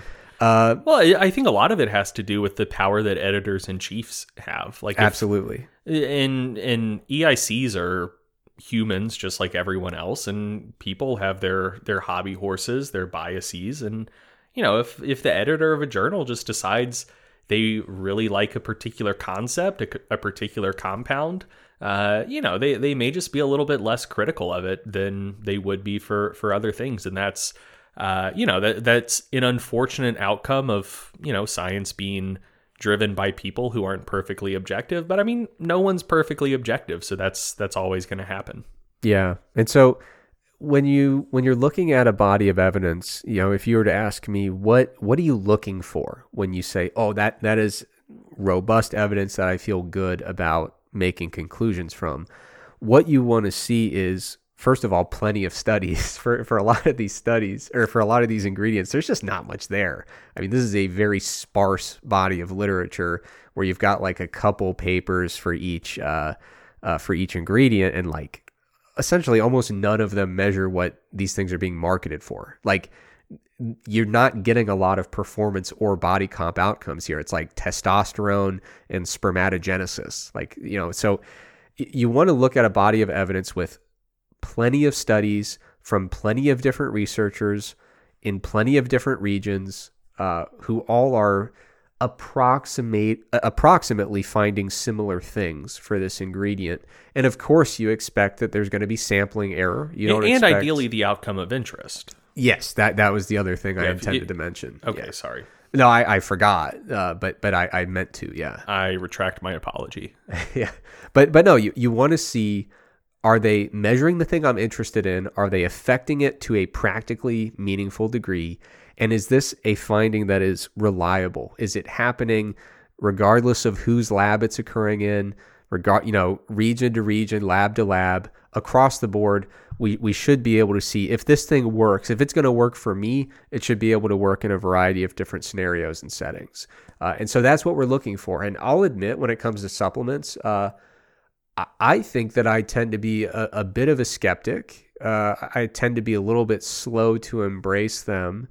Uh, generally speaking, I know sometimes people have accused me of the opposite, which is I find interesting, but um, these are very toxic accusations being thrown at me. It's hard to be me, Greg. Uh, but but I, I, tend to sit. I, I tend to be a late adopter. That's that's the way Helms put it in one of his articles in Masses. Like I, I think uh, a supplement manufacturer or a supplement marketer, someone who's selling the finished product, as a consumer, I do think they owe me a, a little bit of reassurance. You know, fund a couple studies, show me it works and then I'll buy your stuff. I, I think that's a pretty fair trade off. That's the way I view it, and that's usually how my recommendations kind of follow. Now, I mentioned that we would get to the practical, uh, practical application side of things, or dealing with practically significant outcomes. So, even if you were to take a really, really enthusiastically optimistic view of this literature, this very limited literature for all these additional ingredients, you know, most of these studies are finding increases of, if there's an increase at all, 50, maybe 100 nanograms per deciliter. And so I, I, think a lot of times people think in their mind, any increase in testosterone, it's, it's like any press is good press. They're like, if I, if I can increase my testosterone by eight, I'll take it. And that just doesn't seem to be the case when it comes to performance and body composition. This is something that came up in our articles about P ratios because a lot of people are saying, well, you know, if you have excess adiposity, testosterone goes down, that's going to hurt your ability to make gains. Uh, but the amount that we need to move that needle for testosterone levels to really tangibly, materially impact hypertrophy and strength gains, we got to change it a lot. It, it, we're not talking about increasing my my test by 10 nanograms per deciliter. So, you know, the, the classic papers were by Bhasin and colleagues. Uh, his 2001 paper, I was curious, you know, he kind of established that dose response relationship with testosterone. And I was curious, I looked back at, you know, what kind of separation between groups did they really induce with that exogenous testosterone? And, you know, starting the study, everybody was around, you know, from 550 to 650. That, that was kind of everybody's baseline number. Uh, but man, the, the gaps between groups in, in that study were like sometimes as high as 400, sometimes as high as a 1,000 nanograms per deciliter difference in blood testosterone uh, between these groups. And so, uh, yeah, I mean, does testosterone matter? It does, but but we need some pretty big changes in testosterone to to actually yield practically meaningful differences with regards to our ability to get stronger and put on muscle. So I I really don't anticipate uh, that we're gonna stumble upon too many herbal ingredients that are gonna give us a magnitude of change in testosterone that is really going to move the needle in terms of our ability to make gains. Now, if you're going from a hypogonadal condition and you're working with an endocrinologist, and with whatever intervention you're on, you go from well below the normal range to squarely in the middle range, I, I think that's going to do something for you.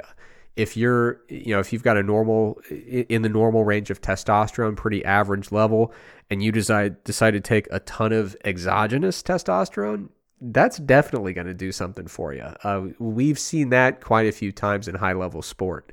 Uh, but these little changes within the normal range, I'm just super skeptical that you're going to get big return on your investment there. Uh, now there used to be some stuff that was very interesting on the market. Uh, Greg, you remember the good old days? Uh, oh hell yeah! I I never used them because they scared the hell out of me. Uh, but back in the day, there were all these pro hormone. They were marketed as pro hormones, uh, and you could go in the supplement store. They were just sitting on the shelf, you know, and any kid could walk in there and grab them, and like they were just designer steroids. I mean these these were oral anabolics that were masquerading as pro hormones, and they were all over the supplement market in the like er, I, I would say like the from probably like late 2000s to the early and mid 2010s. Were, were they there that late? They, so in December 2014, that's when in the United States Congress uh, passed the Designer Anabolic Steroid Control Act. That was the act that really put the nail on the coffin. They did some actions before that, like the FDA and stuff. So I, it was on its way down before they really put the nail in the coffin, I think.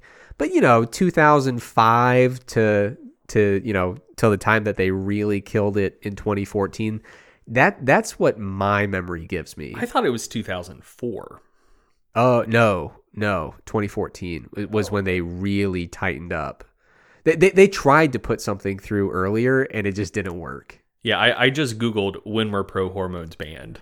Yeah, and, and it it says 2004, the Anabolic Steroid Control Act made it illegal for supplements to contain anabolic steroids or pro hormones, et cetera, et cetera. So there, there were just like still loopholes in that. The, the, the one in 2014 was called the Designer Anabolic Steroid Control Act. Mm. So I think that I think that those different pro hormones were finding enough loopholes that they're like, okay, fine, then we're gonna expand this. Yeah, it, it was probably something where like the 2004 one just said like yeah, we're banning steroids and pro hormones. Here is a list of steroids and pro hormones we're banning.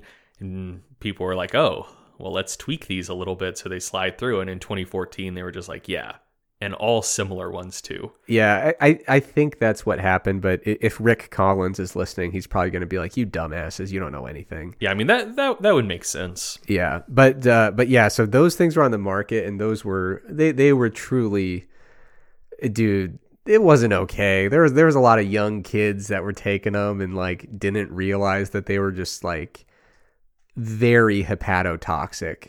So I, am glad that those are I'm glad that those are off the market.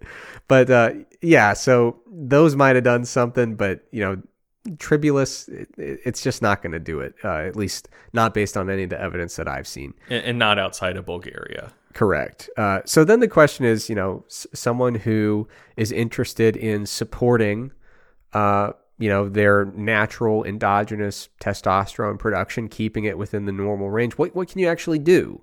Um, you know, there there is some truth to to the idea of avoiding excess adiposity. Uh, you know, there there is a reduction in testosterone levels when body fat starts to get really really high you know there is a relationship there as we discussed in the P ratio discussion, um, it's you're probably not going to be able to moderate or, or, modulate your adiposity to specifically boost hypertrophy. It's just a magnitude thing. But you know, if, if someone were to say if I want to just hedge my bets and do my best to keep testing the normal level, not specifically for hypertrophy, but for all those other things I mentioned, right? So, all the stuff that can be associated with a hypogonadal condition, uh, avoiding excess adiposity would be a good idea. Other things you could do, of course, sleeping well is going to be a good way to support keeping your testosterone, uh, you know, within a normal range. Exercising, but avoiding extended periods of really severe overtraining, managing stress to the best of your ability, avoiding extremely low energy availability, avoiding extremely low fat intakes, avoiding extremely high intakes of phytoestrogens. Uh, we've seen studies giving people up to like 80 grams of soy protein a day, no problem in terms of androgen and estrogen uh, signaling. Uh, but there are some case studies of very, very, very high phytoestrogen intake uh, that that would cause you to say, well, let's just keep it in a, a reasonable range there. You want to avoid regular consumption of really high alcohol doses. Uh, and of course, you want to avoid micronutrient deficiencies. Uh, some key ones that, that come to mind things like boron, zinc, magnesium, vitamin D. You want to make sure you're getting plenty of them. Uh, and that's pretty much it. And if you're doing those things and you, you have some of those symptoms of being hypogonadal, you think you might have low testosterone, you want to do something about it. At that point, you, you talk to a physician. You go you go get some blood work done, and uh, you, you you know your physician will take care of you.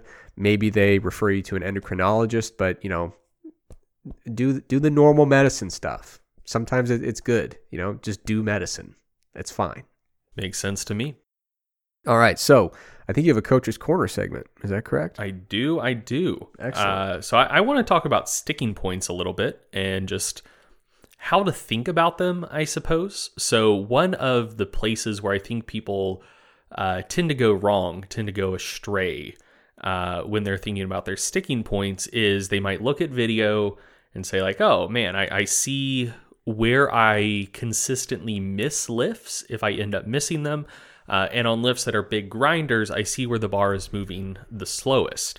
Uh, and then you just use a little bit of logic and you're like, okay, when something's easy, you move it fast. When when it's hard, you move it slow. Therefore, the point that you're moving it slowest is probably the hardest point in the lift, right?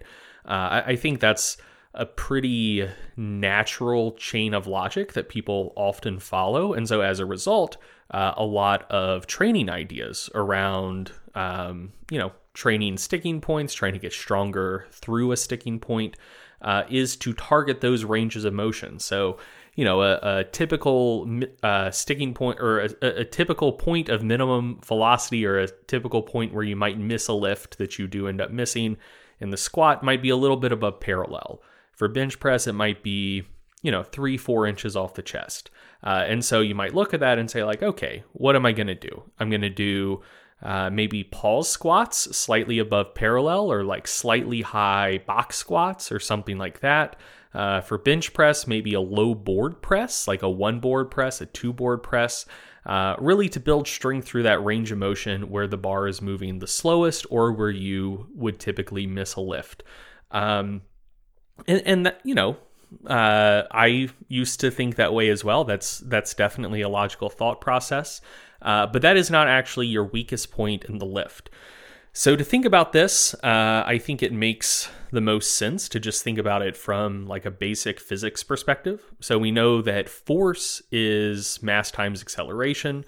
Uh, your body mass is the same all the way through a lift. The weight on the bar is the same all the way through the lift, unless you're using accommodating resistance, but we're just talking about straight weight for now. So you can just uh, forget about the mass part uh, and just look at acceleration. And so when you look at a trace of velocity with respect to position or velocity with respect to time for a lift that's a big grinder, what you see is right when you move the bar, say out of the hole on the squat or off your chest on bench, you see uh, an uptick in velocity. The bar was not moving in the positive direction, and now it is moving in the positive direction. Uh, and then velocity starts dropping off pretty rapidly. It eventually gets very, very slow, approaching zero velocity. That is, you know, the range where bar velocity is at its slowest. And then once you break through that sticking region, the bar starts accelerating again, velocity starts going up, and then eventually it drops back to zero as you're approaching lockout. Uh, and so acceleration is change in velocity. Uh, and so when velocity is going down, acceleration is negative, and that means force output is lower because, again, force is mass times acceleration. Um, and so, uh, as a result, if you're interested in how much force you're exerting on the bar, you shouldn't be looking at bar speed, you should be looking at changes in bar speed. And so, where that bar is decelerating, that's actually where you're putting the least amount of force into the bar.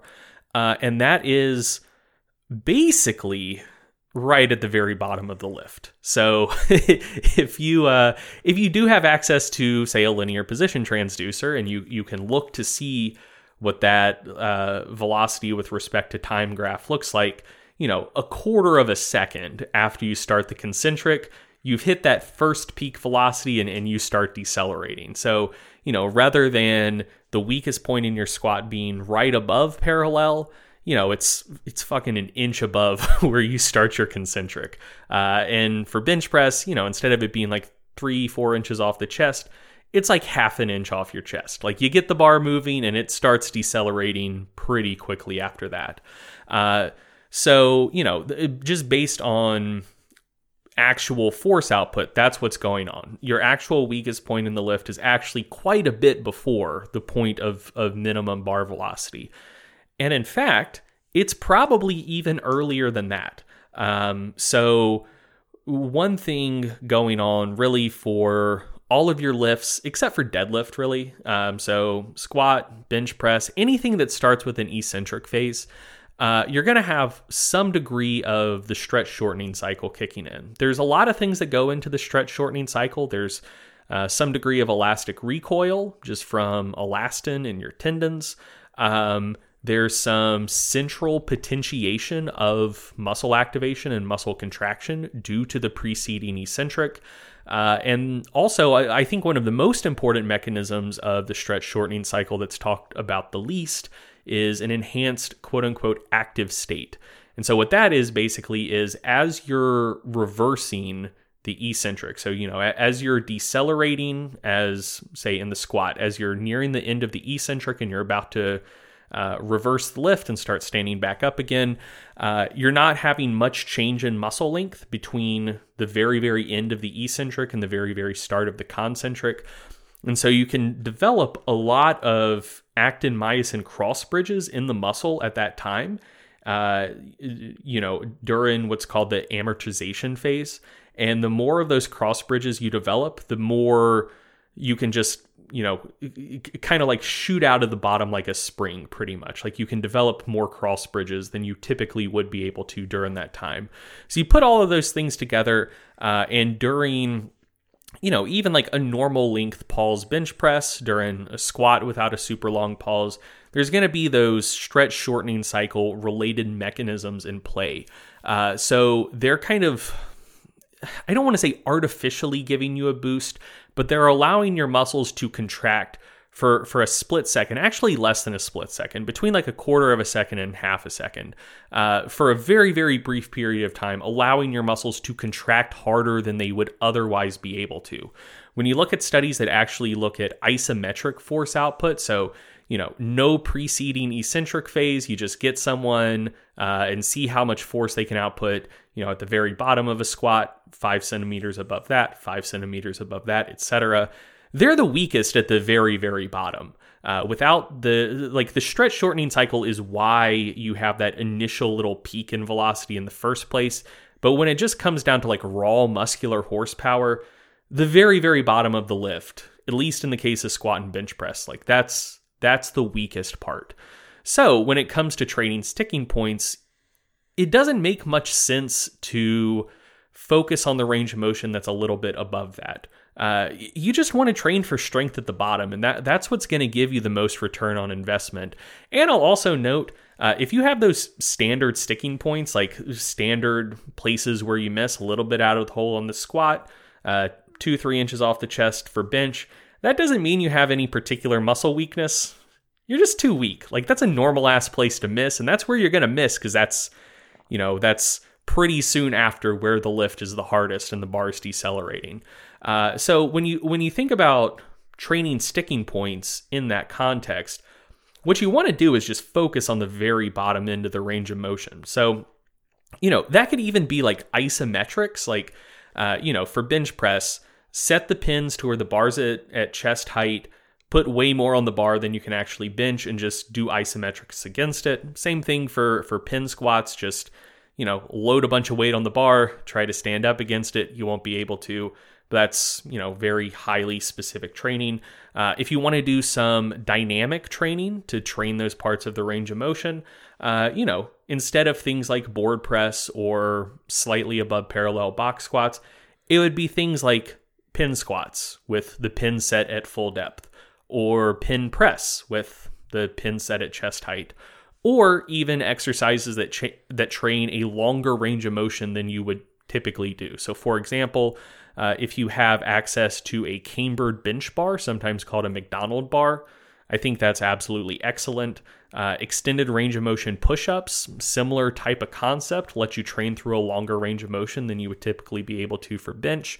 Uh, for squat, if you squat any style for competition or just for your your 1RMs that is, you know, specifically engineered to let you hit the required depth but not go deeper, if there is a technique that lets you go even deeper than that, that would probably be beneficial for training your weak point in the squat, which you know would be slightly higher than that extended range of motion technique would allow you to squat. Uh, so I, I think things like that are are really your best bet for training your sticking point, which again isn't the slowest point in the lift; it's the very bottom of the lift. Uh, the place I think that's different is the conventional deadlift. So uh, the reason the conventional deadlift is different is some people, you know, they they either break the bar off the floor and lock it out, or they uh, don't. Uh, most people, however, can break the bar off the floor on a lift they end up missing, but still miss at some point below their knee. Um, and a, a conventional deadlift is not preceded by an eccentric. You shouldn't have much stretch shortening cycle at all going on. Like maybe you get a little bit if you like really try to get tight and pull yourself down to the bar, but it, it's not the it's not going to be the same as like a full eccentric. Um, so I, I do legitimately think that you are a little bit weaker, maybe two three inches off the floor on the deadlift than you are at floor height. Again, if you have that sticking point that's shin height below the knee.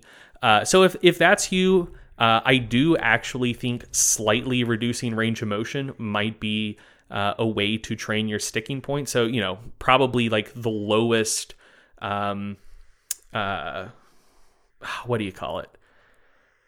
I have it in my notes. Block pulls. Yeah, man, my brain's not working today. Like the lowest of block pulls you can manage. So for uh, for, for me, I, I have uh, like like I'll I'll just do block pulls on like a 25 pound bumper plate or like a 45 pound bumper plate.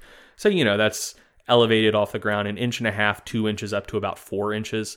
I find for me that that is harder than deadlifting from the floor, uh, which is an indication it's doing what it's supposed to do. And, and honestly, I think that's one of that should be your first tip off that like slightly high box squats and like two board press might not be the best way to train your sticking point most people who have experience with two board press can two board press more than they can bench their chest, uh, which which should suggest that two board press height is not your weakest point. You know, um, but yeah. So so I, I do think with conventional deadlift, um, that style of thinking is perhaps beneficial. Where you know maybe like a very very low block pull.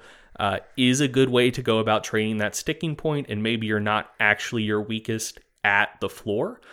Uh, but yeah, for, for, the most part, squat, bench, sumo deadlift, your weakest at at the very bottom of the lift. Train that. Like that. That's your sticking point. That's where you're weakest. Sounds good to me. Now, Greg, did you have any specific Q and A questions that you absolutely need to answer this week? I know you wanted to be gone by five, which is one minute from now. Uh, you know what? You know what? We could do a really quick Q and A episode at some other point. Just you know, forty five minutes, an hour, in and out. Yeah, yeah, I, th- I think we can hold off on Yeah, it. let, let's let's just do that and wrap up now. All right. Well, to play us out, we've got two things, and don't worry, I don't have to be out at exactly five. We'll be okay. Um, to play us out, I've got a quick shout out to a great company I learned about today. I, I know you've got something as well.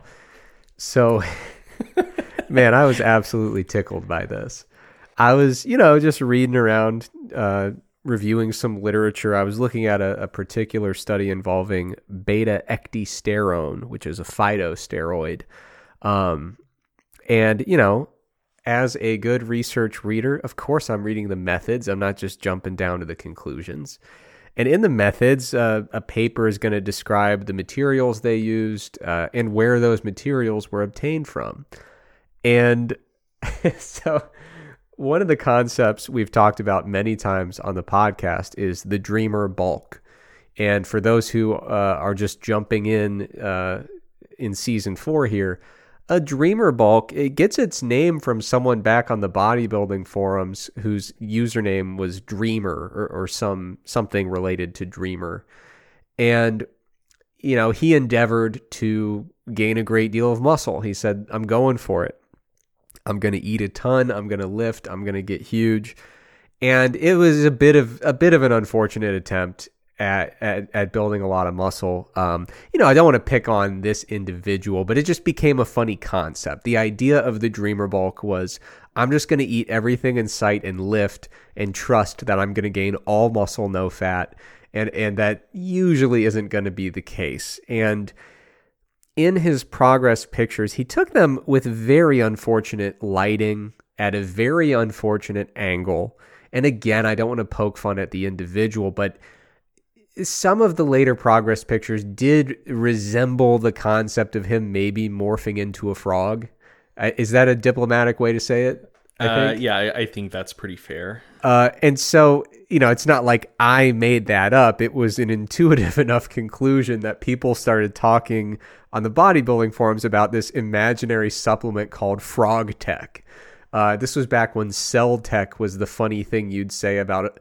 Cell Tech was saying that you'd gain like a billion pounds of muscle.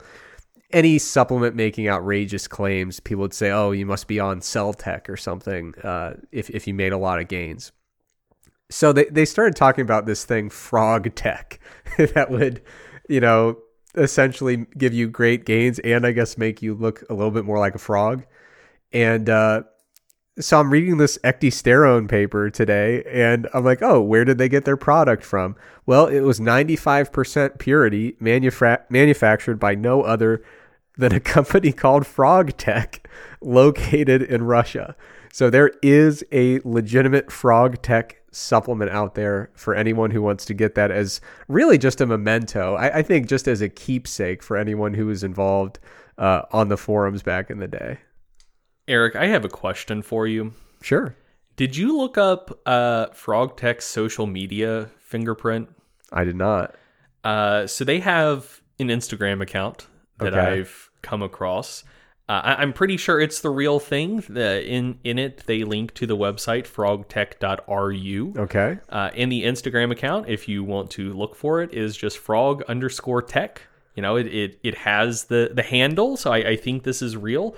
Um, this is one of the one of the weirder uh, supplement Instagram accounts I've ever come across. So it's it's pictures of supplement bottles, very normal. Okay. Uh, pictures of pretty jacked looking people uh, standing with Frog Tech products in hand. That's pretty out. normal. Uh, a lot of Pepe memes. Oh, Uh, Like, this is not a Frog Tech from the bodybuilding.com forums type uh, tribute. oh, doesn't that have like very regrettable connotations? Yeah. So th- this is a uh, a Pepe themed supplement company, Oh boy. and uh, there's just straight up porn on their Instagram account. What? Yeah, uh, there are several pictures of women who are wearing like, you know, like bikini bottoms, but then their upper body it's just body paint. Oh wow. Um, so well, this this turned from a very f- uh, funny coincidence to a very regrettable segment.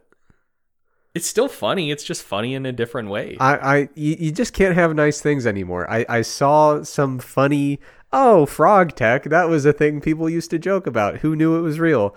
And and it's been ruined. You, you I found one very lighthearted funny thing, and you you launched an asteroid right at it. I I think that a Pepe branded supplement company is very funny.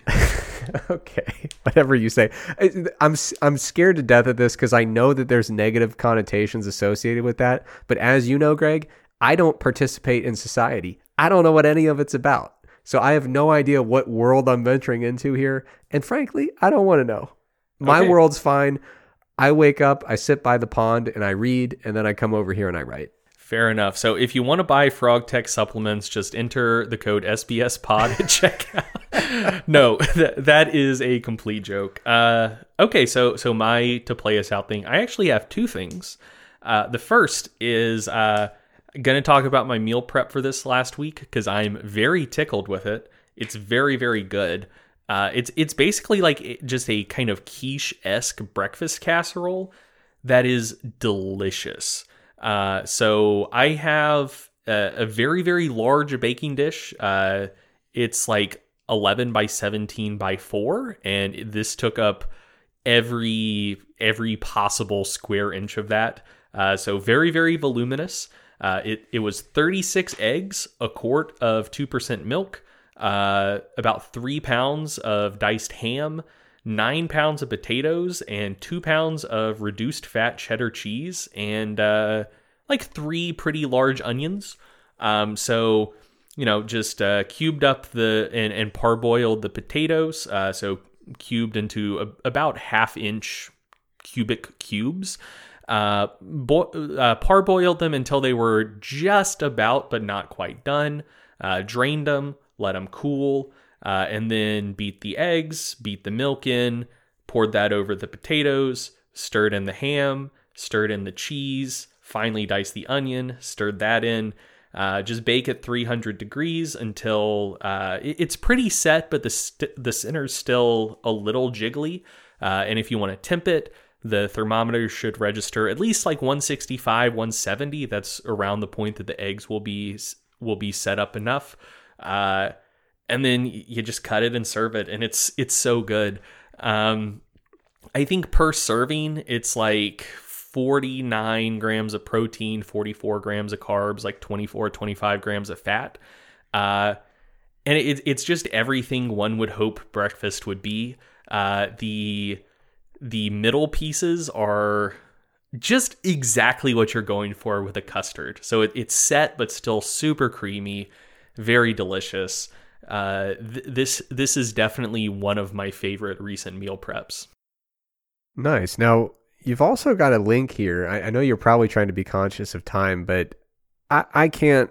I can't resist. the The link just says, "Where do eels come from?" Yeah, What, that- what could that possibly mean? That's exactly what it is. Uh, so so shout outs to my wife, uh, Lindsay.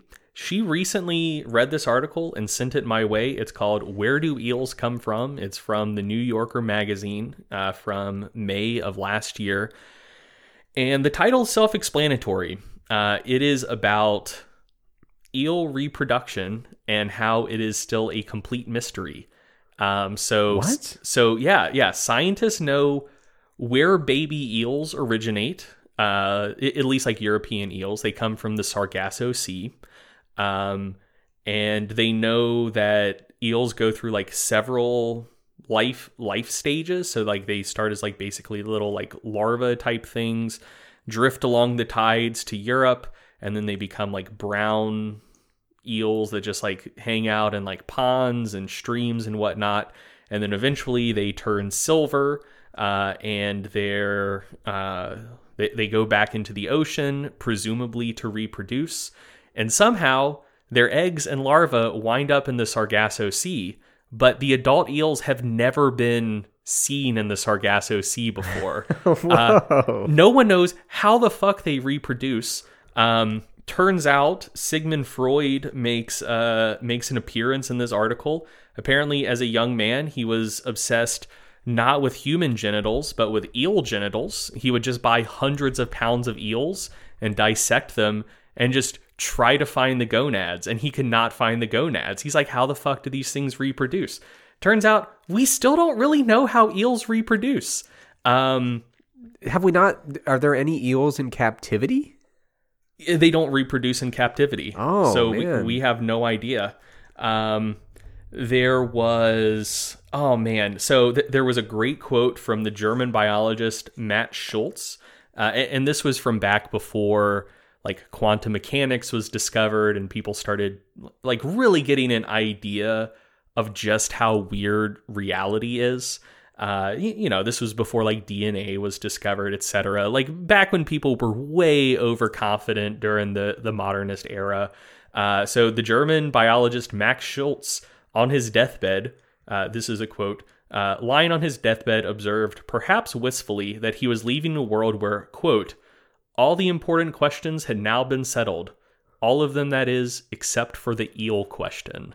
So, you know, back during the 1800s, uh, th- that was the last great mystery of the universe. The they did not have an answer to the eel question, and we still don't have an answer to the eel question. And I had no fucking idea. And this was a really really cool article that we will link in the show notes, and I hope you enjoy it as much as I did. I'm going to criticize Freud here a little bit. I feel like if you were dissecting any being looking for the reproductive organs, wouldn't you think after like two or three tries, like this just isn't for me? Like I'm not going to be able to do this. I don't. I, I don't know why you'd have to try that many times. Fr- Freud was really into genitals, like Yeah. just I mean, that's the brand, way- right? Yeah, I mean he he he he was on his bullshit from a young age. Yeah, yeah, that's weird. Uh, I can't believe that. Uh, I if you would have asked me if there were any animal that I could name, like that I know of, that we had not figured out how it how it reproduces, I wouldn't have thought one exists. That's yeah, absolutely amazing. it is the eel. Um, well, hey, ended the show on a great note. Um, all right, so thanks for listening. As always, we will be back soon with another episode. Thank you for listening to the Stronger by Science podcast. If you enjoyed the podcast, be sure to sign up for our free newsletter to get concise breakdowns of relevant research, as well as 28 free training programs for all skill levels and all schedules. We hate spam just as much as you do, so we'll only email you when we have something really interesting to share with you. You can sign up for the free newsletter at strongerbyscience.com slash newsletter, or just go to the Stronger by Science homepage and click the free programs button at the top. If you want to join in on the Stronger by Science podcast conversation, be sure to check out our Facebook group and our subreddit. The links for both are provided in the description of today's episode. Finally, please remember that we are not medical doctors or registered dietitians. So, before you make any changes to your exercise or nutrition habits, be sure to check with a qualified healthcare professional. Once again, thank you for listening, and we will be back soon with another episode of the Stronger by Science podcast.